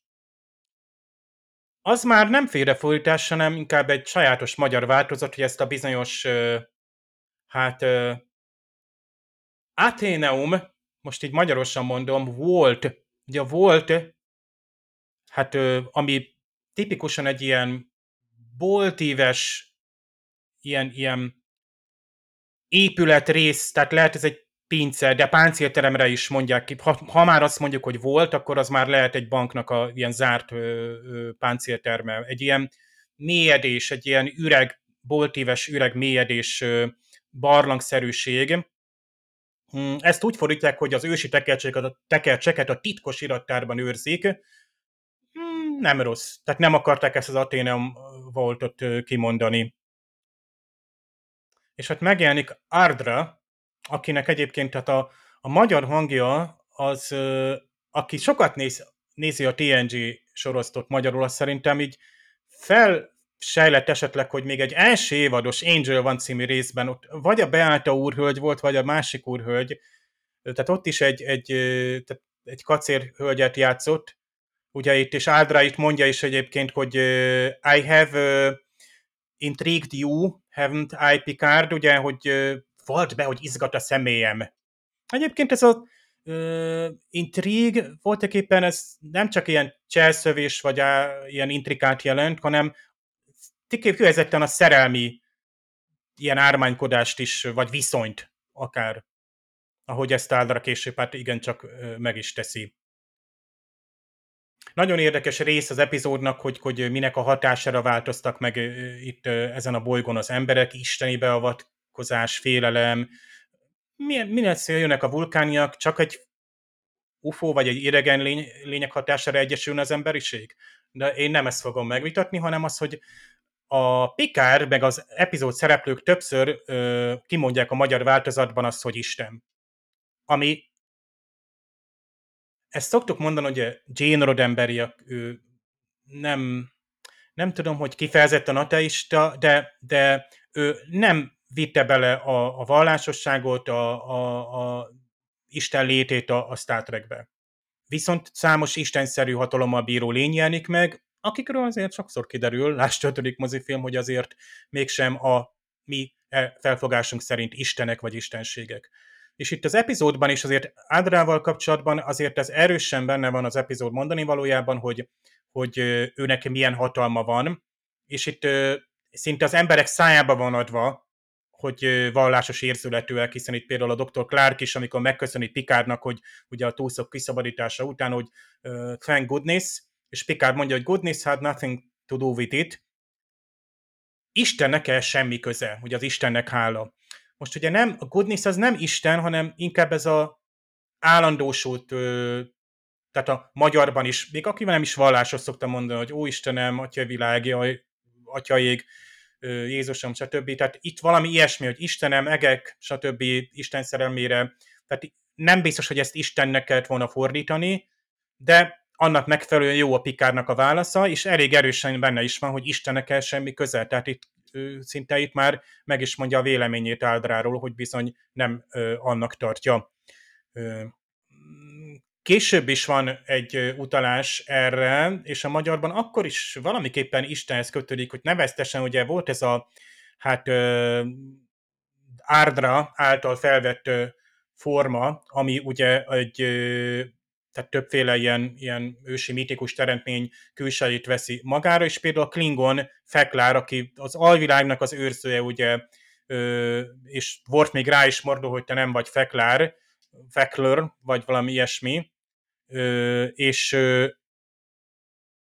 később Picard elmagyarázhatott Worfnak, hogy hát holografikus projekciókkal, ugye az, hogy Klingon istenné változott, lehetett egyszerű holografikus kivetésés is, de Picard az eredetiben azt mondja, hogy she can transform herself, herself into a Klingon creature, tehát egy teremtményé változtatta magát, egy élőlényé, ugye a creature. Tehát az nem Isten vagy Istenség. Ahogy a Feklerrel kapcsolatban se jelentették, hogy az valami Klingon Isten lenne, tehát valószínűleg egy ilyen mítikus ö, ö, ö, alak. És az egész, ami itt folyik, hát ö, az nem más, mint azért egy con game és Ádra egy con artist, hát borzasztóan tetszik azért itt, nem tudtam, hogy így a 90-es évben már hogy ez ennyire benne volt, és hogy honnan jön eredetileg, de tök jól vissza van adva a svindli szóval. A con artist esetében a svindler. Később elhangzik, hogy our job to outcon the con artist, tehát hogy ellássuk a baját ennek a svindlernek. Ezeket nagyon jól eltalálták és visszaadták, mert később is, hogy ez a az ilyen típusú filmek, mint ugye az, az Oceans filmek és a többi, azok, azok ugye mindezt korozzák magukban, hogy valami nagy szélhámos akció, ahol ugye át kell verni a másikat, ahol szintén van mindig egy balek, ami szintén elhangzik itt, ez a sucker, tehát tök jók ezek a szavakat visszaadják, és de nagyon érdekes, hogy ezeket Pikár szájából hallani, és ugye Picard is utána nézett ennek. A népnyelv, mondja Réta is, hogy ez egy Schwindler, tehát nagyon érdekes ez, és tulajdonképpen az epizód egy ilyen con game, tehát nagyon jó ebből a szempontból is. Később is van még egy transporter meghibásításunk, amikor Wolf jelenti, hogy uh, um, some sort of interference, tehát valamilyen fajta zavar van, interferencia. A magyarban azt mondja, hogy légköri zavar. Ez egy, szerintem már egy ilyen gyakorlott fordító számára valószínűleg így, így kisújból jött, hogy hát egy zavar, egy transporter meghibásítások az csak légköri zavar lehet. Tehát a légkörben lehetséges olyan interferencia, ami zavarhatja a transporter működését egy, egy pályán lévő hajó és a bolygó között. Mm, itt kicsit tovább gondolta a, a fordító, tehát hozzá lett ez költve. Tehát lehetett ez felszíni zavar is például, meg nyilván az árdra keltette egyébként ezt a zavart, tehát ez kifejezetten nem légköri zavar. Aztán itt a légkörrel kapcsolatban még van egy, egy érdekesség, ugye itt a, az egésznek a lényege, hogy megváltozott a bolygó lakosságának a hozzáállása azokhoz a problémákhoz, és úgymond gyakorlatilag saját maguk ö, ö, kezdték el megoldani ezeket a például környezeti problémákat, jó nagy felkiáltójál itt a 20.-21. századnak, viszont ez a magyarban kicsit máshogy van visszaadva. Itt például azt mondják, hogy ugye egy számtan program készült a probléma megoldására, a víz tisztítástól a hulladékkezelésig. Ez jó is így. Elhangzik is korábban egyébként, hogy ádra tisztították meg a szennyezett vizeket és a levegőt, de ebben a mondatban ugye a Jared azt mondja, hogy ezek a kezdeményezések ugye itt, itt tulajdonképpen atmospheric contaminants to waste disposal, tehát gyakorlatilag a pont a, a légkör megtisztításáról, vagy légköri szennyezés megtisztításáról van szó, ö, tehát nem a, a víz tisztításról, vagy a szennyezett vizek megtisztításáról, tehát picit megint ö, úgymond a szöveg összefüggésből egy másik dolgot hozott elő a, a, a fordító. És hát egy, megvan minden epizódnak az a pontja, amikor úgy tűnik, hogy minden el van veszve, és Picard is itt uh, aggódik, ugye laforge szemben, hogy ugye my uh, reputation as a litigator, tehát ugye ez van ugye, tehát ilyen Jeopardy, tehát kockázatos, komoly veszélyben forog a hajó parancsnok ételem, mondja magyarul Picard, hát ez a litigator, ugye ez, ez, ez, ez nem ezt jelenti, tehát nem hajó parancsnok, ról van itt szó. Tehát gyakorlatilag a, a, a, a maga litigator az a, egy perben részevő ö, jogi képviselő. Tehát lehet az ügyvéd is például, vagy amennyiben itt saját magát képvisel, akkor maga Picard az. Ugye Déta meg itt a, a döntőbíró volt. Tehát itt, itt egy polgári orban is maga a pereskedő fél, aki képviseli ugye a, a, az egyik félt. Tehát itt nem a hajó parancsnoki hírnevéről van szó, hanem úgy, úgymond egy ilyen, ilyen ügyvédi, vagy jogi, vagy tehát ilyen, ilyen értemben a, a Picard hírnevéről, ami egyébként tényleg epizódról epizódra ott van. Lást például pont a Déta ö, jogaiért, emberi és személy jogaiért folyó ugye híres uh, Measure of a Man című epizódban, ahol ahol szintén egy ilyen, ilyen ügyvédi jelenet van, nagyon jó jelenik meg ez a Star Trekben, de és jó lett volna ez valamiképpen ide került, mert tök jó Picard ebben a szerepben látni, és ezt visszaadhatták volna valamilyen jó szóval, hogy, hogy jogi képességeimnek, vagy, vagy per tárgyalási képességeim forognak kockán, vagy hírnevem, a, mint jó tárgyalófél.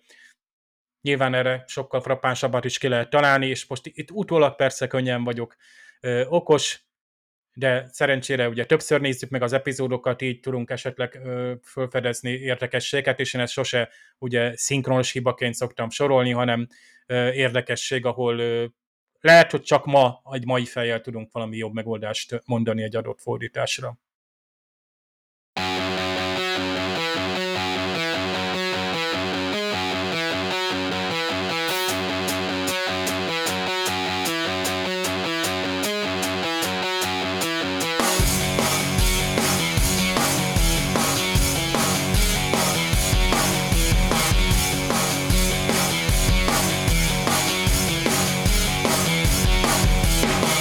Érdekes, itt nagyon sok dolog elhangzott, és elgondolkodtam rajta, hogy tényleg jobban rá kellett volna zoomolni erre az egész háttérsztorira, mint ahogy Isu itt felvetette, és elgondolkodtam, és arra jutottam, hogy nem tudom, hogy ki lehetett volna hozni ebben a formában többet. Mert igazából ennek az epizódnak a végkifejlete számomra az volt, hogy egy tök élvezhető komédia, ami a Pikár és az Ardra között játszódik, és sok-sok ilyen kis gondolat, amiket itt egyenként megpróbáltunk megbeszélni, és amire egyébként olyan nagyon okos válaszok nincsenek az utóbbi évtizedekben, és nem tudom, hogyha még jobban elnyújtjuk azt a kérdést, hogy most egy társadalom hogyan húzza ki magát a saját hajánál fogva a vízből, hogy tudott-e volna olyat mondani még a, az epizód, ami nem csak szócséplés, hanem effektíve, mert ezekre a dolgokra aztán tényleg nincsenek egyértelmű megfejtések, mert ha lenne, akkor nem itt ülnénk ebben a világban, hanem a Star Treknek a, a világában lennénk. Nyilván érdekes annyira ez a sok-sok topik, hogy az ember elgondolkozik azon természetes módon, és vágyik arra, hogy basszus, de jó lenne egy ilyen társadalmat egy kicsit közelebbről is megnézni, és milyen jó lett volna, ha tényleg a, az a, a vezetőjük az egy tökösebb karakter, és nagyobb szerepet kap. De hát megint ugyanoda lyukadunk ki, mint általában, hogy itt van ez a 42 perc, és ezt kell valahogy kitölteni, és nagyjából az, ami az eredeti sorozatban sik- ö, sikerülni szokott, hogy valamennyi ilyen kis ötletmag, vagy ötlet csíra legyen benne, és az ember azt utána tovább tudja vinni a saját kis agyában, meg a saját kis fejében. Hát ez szerintem maradéktalanul teljesíti ez az epizód. El kell menni majd megint a DS9-ig, ahol a Bajori társadalmat hosszasan megismerhetjük, meg a kardasziaiakat is, akinek van hozzá, nem tudom, mersze, az közelebbről megnézheti őket is. Ez egy ilyen. Hát nekem, nekem egy nagyon üdítő volt ez az epizód. Tehát én tavaly néztem újra a Next Gen-t, és őszintén elfelejtettem, hogy mi lesz a vége. Tehát emlékeztem az epizódra, de hogy most ő c vagy sem, úgyhogy újra néztem délután. És, és egy elképesztően üdítő epizód. Nagyon sok uh, TNG-ben, nagyon ö, rányomja a bélyegét, nagyon szomorú, nagyon nyomott a történet, nincs, nincs feloldása sokszor, a, csak úgy, hát vége van, és, és nem kapunk választ, vagy, vagy nem oldjuk fel a társadalom problémáját, csak hát itt voltunk, nekünk jobb, sziasztok. De itt volt. És, és, és ez nagyon megkönnyítette az epizódot, plusz tényleg jó volt a, a főszereplő, Ardra, tehát ő, ő egy, egy elképesztően ügyes karakter, érdekes, ösztett, és, és mi lehet még mögötte, hogyha most ennyire honnan jött az ötlete, hogy eljátsza ezt a nőt? Milyen fajhoz tartozik? Arról volt hogy őt körözik már más szélhámosság miatt. Mit csinált? Tehát, hogy annyi, annyi kérdésem van a karakterről önmagával, ami szinte megtölteni epizódot. Én, én tényleg annak örültem volna, hogyha ezt kettő epizódba húzzuk el és jobban felépítik a társadalmat, hogy lássuk, hogy szétcsúsznak, szerencsétlenek, hogy, hogy mi, mi motiválja őket, mert, mert egy iparsott, fejlett társadalomból egy természetközeli, barátságos, idillikus világá váltak, és most beindul a pánik. De úgy, úgy fullba. Tehát, hogy vajon ezt hogy kezelik? Akkor jön a, jön a csillagfotta, hogy majd mi ezt rendezzük, ne aggódjatok, srácok, hülyeség, amiben hisztek. És, és a tárgyalás maga is olyan jobban ki lehetett volna fejteni. Annyira jók a tárgyalásos epizódok a Star Trekben. Tehát tényleg, nem, űrcsata, kit izgat, de tárgyalás? Tárgyalás az kell. Azok mindig elképesztően jók, az adok-kapok játékok, a, a megfogalmazások, és, és jó volt ez is, csak többet lehetett volna szerintem belőle kihozni. Egy dupla epizód, akkor itt néznénk, hogy ez hibátlan, miközben nagyon-nagyon sok alkalom van, amikor olyan epizódok vannak, hogy Csabi is említette, hogy Hát ezért kár volt, srácok, de tényleg. És ahelyett, ahelyett ezt, én, én örültem, hogy ezt fejt, fejt, fejtik ki jobban. Na most nekem volt egy olyan érzésem, hogy a Redditen, amit szoktam néha olvasni, ez kb. A, az egyik javasolta a sorozat legrosszabb részeire. Szóval, hogy volt egy ilyen előítéletem, és nagyon kellemesen csalódtam. Szóval, hogy én tényleg egy nagy szörnyen rossz részt vártam, és nem, nem volt egy szörnyen rossz részt. És ott a redditezőknek a véleményére szoktál adni? Tehát ott ez hiteles Nem feltétlenül, csak érdekesnek találom, hogy mondjuk mi jön fel. Én például szeretem a szubrózát, bevallom őszintén, a skót hatás miatt, nem tudom, meg, meg szeretem a Beverly karakterét, tudom, hogy gagyi a sztori, meg mit tudom én, de magát a részt szeretem, amikor a Beverly például a Pikárral beszélget, azt a jelenetet szeretem, szóval, hogy... Erről a Subrózáról annyit beszélünk, hogy szerintem sokkal jobb epizód lesz, mint amennyire megássuk a sírját itt előre. Na mindegy, szóval azt szerintem a Subróza vezeti ezt a listát, hogy ez a minden idők legrosszabb TNG része, de a Devésztyú is, meg a Child is. A Childot nagyon szeretem például, utálják eredetezők, meg ma 2023-ban az borzasztóan ugye elavult bizonyos szempontokból, és én ennek ellenére nagyon szeretem. Szóval nem mindig adok, de hogy ez bennem volt. És az képest meg azt mondtam, hogy nem, ez egy egész jó, sőt, ugye pont most kezdtem nézni tos részeket, és, és, és kifejezetten az volt, hogy hú, ez olyan jó, jó tosos, csak, csak közben mindig voltak ezek a kis kérdőjelek, hogy hú, de jó lett volna, hogyha még erre egy kicsit, még egy, amit mondtál az előbb, hogy még egy kicsit többet. Nem feltét, én nem feltétlenül két epizódban gondolkozom, inkább abban, hogy egy kicsit jobban a témákat jobban összefűzni. Egy jó bírásra, hogy, hogy jó a Pikár meg a, a, az Ardra együtt, de valahogy valami, valami még kéne oda, vagy valami, amikor nem csak elcsábítja, mert mondjuk nekem eleve az, lehet, hogy azokkal az ékkel van gondom, amikor egy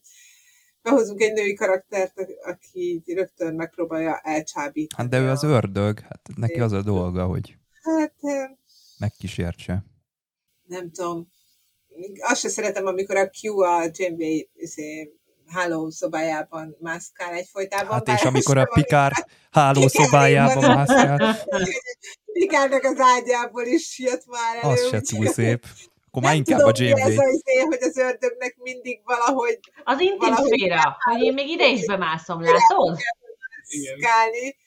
Úgyhogy itt is egyébként azt akartam mondani, hogy ez gyakrabban előfordul nőkkel, mert volt egy ilyen, hogy nem tudom, láttátok-e az Egyszer volt című sorozatot, a Once Upon a Time-ot? Én láttam. Ott a, a Reginának a története, rájöttem, hogy tisztára az a Skywalker története. Tehát effektíve lehet lépésekben bemutatni a párhuzamokat a szimbólumokban, kivéve egy, egy különbség van, hogy ugye a gonosz Regina az mindig így ki van vágva, és mindig belemászik mindenkinek az intim szférájába, a Darth Vader meg csak úgy messziről repteti őket, tehát hogy a férfiaknál nem mindig uh, tartják fontosnak, hogy úgy mutassák be, hogy hatalma van, és félelmetes, és stb., hogy, hogy szexuális irányba eltolják, és belemászik az arcodba Viszont ez Q egyébként a TNG-ben sikeresen cáfolja, szóval, hogy ő pont olyan, aki belemászik az intim szférádba.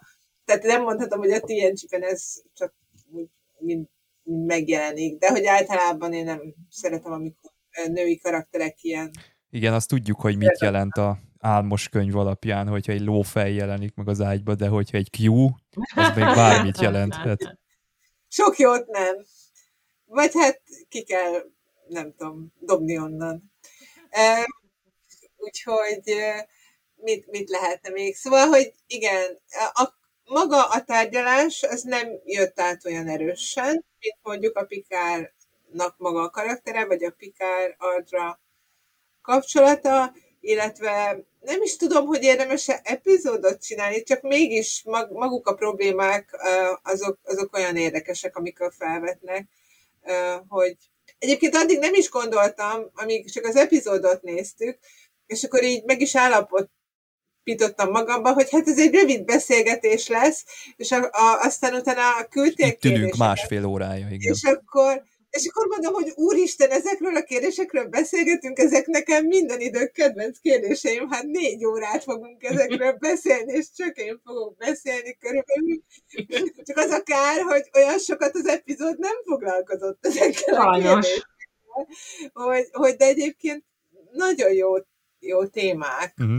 Amikről esetleg csak ott jutott eszembe, hogy igen, ezek egyébként benne voltak a részben, vagy benne lehettek volna, de azért látszik, hogy a fókusz inkább csak a Pikáron, Adrán, ezen a, a dolgomban. Igen. igen. De ez a tárgyalás, ez mintha mindketten mondtátok volna, hogy ez kicsit ilyen kevés. Nekem ez pont, pont kerek volt, mert a, a Pikár igazából ezzel a demonstrációval többet mutatott, mint hogyha bármilyen szóták. Azt elmondta a lényeget, hogy igazából önök csinálták a fejlődést, aztán ez a tanulság, tehát ennél többet nem lehet mondani. Megmutatta, Igen, hogy nem... ő is tud ilyet csinálni. Inkább lehet, hogy az volt a kevés, hogy a Jordiék túl hamar jöttek rá, hogy hol van az az állomás, lehet, hogy az keltett ilyen, ilyen érzetet, hogy, hogy akkor lehet. most a, a megoldás. Egyébként Jordinak érdekes az a telefonzsinóros berendezése ott a mutatóállomáson, de nekem maga a tárgyalásban ennél nem volt több. Tehát ez az Arthur Sir Clark gondolat, hogy most a, a mágiát, meg a fejlett, nem tudom, technológiát, azt nem tudjuk egy bizonyos nézőpontból megkülönböztetni. Igazából ennyiről volt itt szó. Én úgy éreztem, hogy ugye nem volt elég tiszta, ugye? a macskával. Bocsánat a szélhámos vagy nem, és akkor, hogy miről is szól a tárgyalás, egyrészt ez, a másrészt pedig, hogy azáltal, hogy aztán ugye az Ardrát leleplezték a leleplezést, tehát nem a tárgyalást nyerte meg Picard azzal, amit mondott, hanem azzal nyert az Ardra ellen, hogy leleplezte őt, mint szélhámos. Tehát tulajdonképpen a tárgyalásnak elveszett a súlya, és illetve szerintem az egy nagyon jó gondolat volt, amit mondott a Pikár, hogy voltak éppen ők csinálták ezt a fejlődést, ha egy kicsit inspirálóbbra tudták volna megírni, vagy előadni. Tehát valami olyan hátborzongatóra, ami... Az hát ő elvégezte a dolgot. Önök a, voltak. Ennyi. Igen. A Pike beszéde az első részben, és a TNG-ben is van a Pikárnak sok ilyen monológia, tehát a Patrick Stewart nagyon jól meg tudja ezt csinálni, valami nagyon inspiráló legyen, és ez egy maga a gondolat inspiráló, valahogy mégsem inspirálódtam. Hát én a Patrick Stewartot egyébként ilyen hidegen szeretem inkább, tehát nekem a, a Pike az, aki meg a nem tudom, vannak olyan karakterek, akik nekiállnak ennek a, igen, ennek igen, a motiv- motivációs speechnek. Nekem a Pikártól nincs erre szükségem, tehát nekem a Pikártól arra van szükségem, hogy így keményen szembesítse, akit keményen szembesíteni kell, meg ezeket a dolgokat ilyen ténymegállapítás szinten nekem elég, hogyha bemondja, hogy hát igazából ezt önök csinálták, tehát nincs, nincs ebbe több nekem a, a Picard, mert a Picard egy, nem egy meleg szívű karakter, vagy nem tudom, tehát abban az értelemben nem, nem, nem olyan, Tényleg, mint a Pike. Igen, nem olyan inspirál. Tényleg, igen. ebben mondjuk igaz, abszolút igazad van. Na, Laci. E, jó, me, e, ez lassan zárjuk le talán, mert Ketlin az életéért küzd a vadállattal, ahogy látom. Szóval én most így a negyedik évadot nézzük így hetente, én így benne voltam egy lendületben, amit ez a, a rész eléggé fejbe csapott. és egy csomó dolgot felvetett a, a, a fenntartható társadalomról, az istenek és emberekről, a, a természethez való visszatérésről, az eladott jövőről, még, még minden, de igazából sajnos csak arról beszélt az a rész, hogy hogyan leplezünk le egy csalót. Igen. És ez a tárgyalásban is, ahogy is mondtátok, hogy ez világosan látszott, hogy elvesztett egy kicsit a, a súlya a dolognak, és, és ennél a gyors lezáráshoz jutott, lezárást kaptunk meg végül. Szóval szerintem ez így egy kicsit kevés volt egy átlag TNG epizódhoz képest. Ez, ez gyakorlatilag egy tos epizód volt átírva, és ez nagyon-nagyon-nagyon meglátszott. Úgyhogy én egy kicsit, kicsit most csalódtam ebben, viszont a az Aldra karakterét végre most már tudom hova rakni, mert van egy Star Trek Timelines nevű videójáték, ahol ez a karakter állandóan felbukkan, és baromi jó volt van a hajódon, nem tudom miért. Hát ezért. Most már tudom, hogy innen van, és hát innen van a, a karácsonyi énekes Déta, aki egy másik karakter e, ebben a kis játékban, úgyhogy már két karakter van innen, fantasztikus, de maga az a rész sajnos szerintem, szerintem nagyon-nagyon több lehetett volna, és sok apró dolgot dobott be, amik közül egyiket se foglalkozott vele uh-huh. eléggé kihatóan. Hát igen, feldobálta gyorsan. Na, amilyen gyorsan ez az epizód véget ért, én olyan gyorsan most ezt itt lezárom, mert Kathleen macskája már üzent nekünk, a billentyűzetre rálépett, és itt a chatben megjelent ennek az eredménye. Úgyhogy jövő héten a rejtély kulcsa, Clues. Vasárnap találkozunk. Köszönöm a beszélgetést, Kathleen. Köszönöm, hogy meghívtatok. Isu és Nokedli, nektek is köszönöm szépen. Mi is köszönjük. Sziasztok! Sziasztok! Dévnek is köszönjük, sziasztok!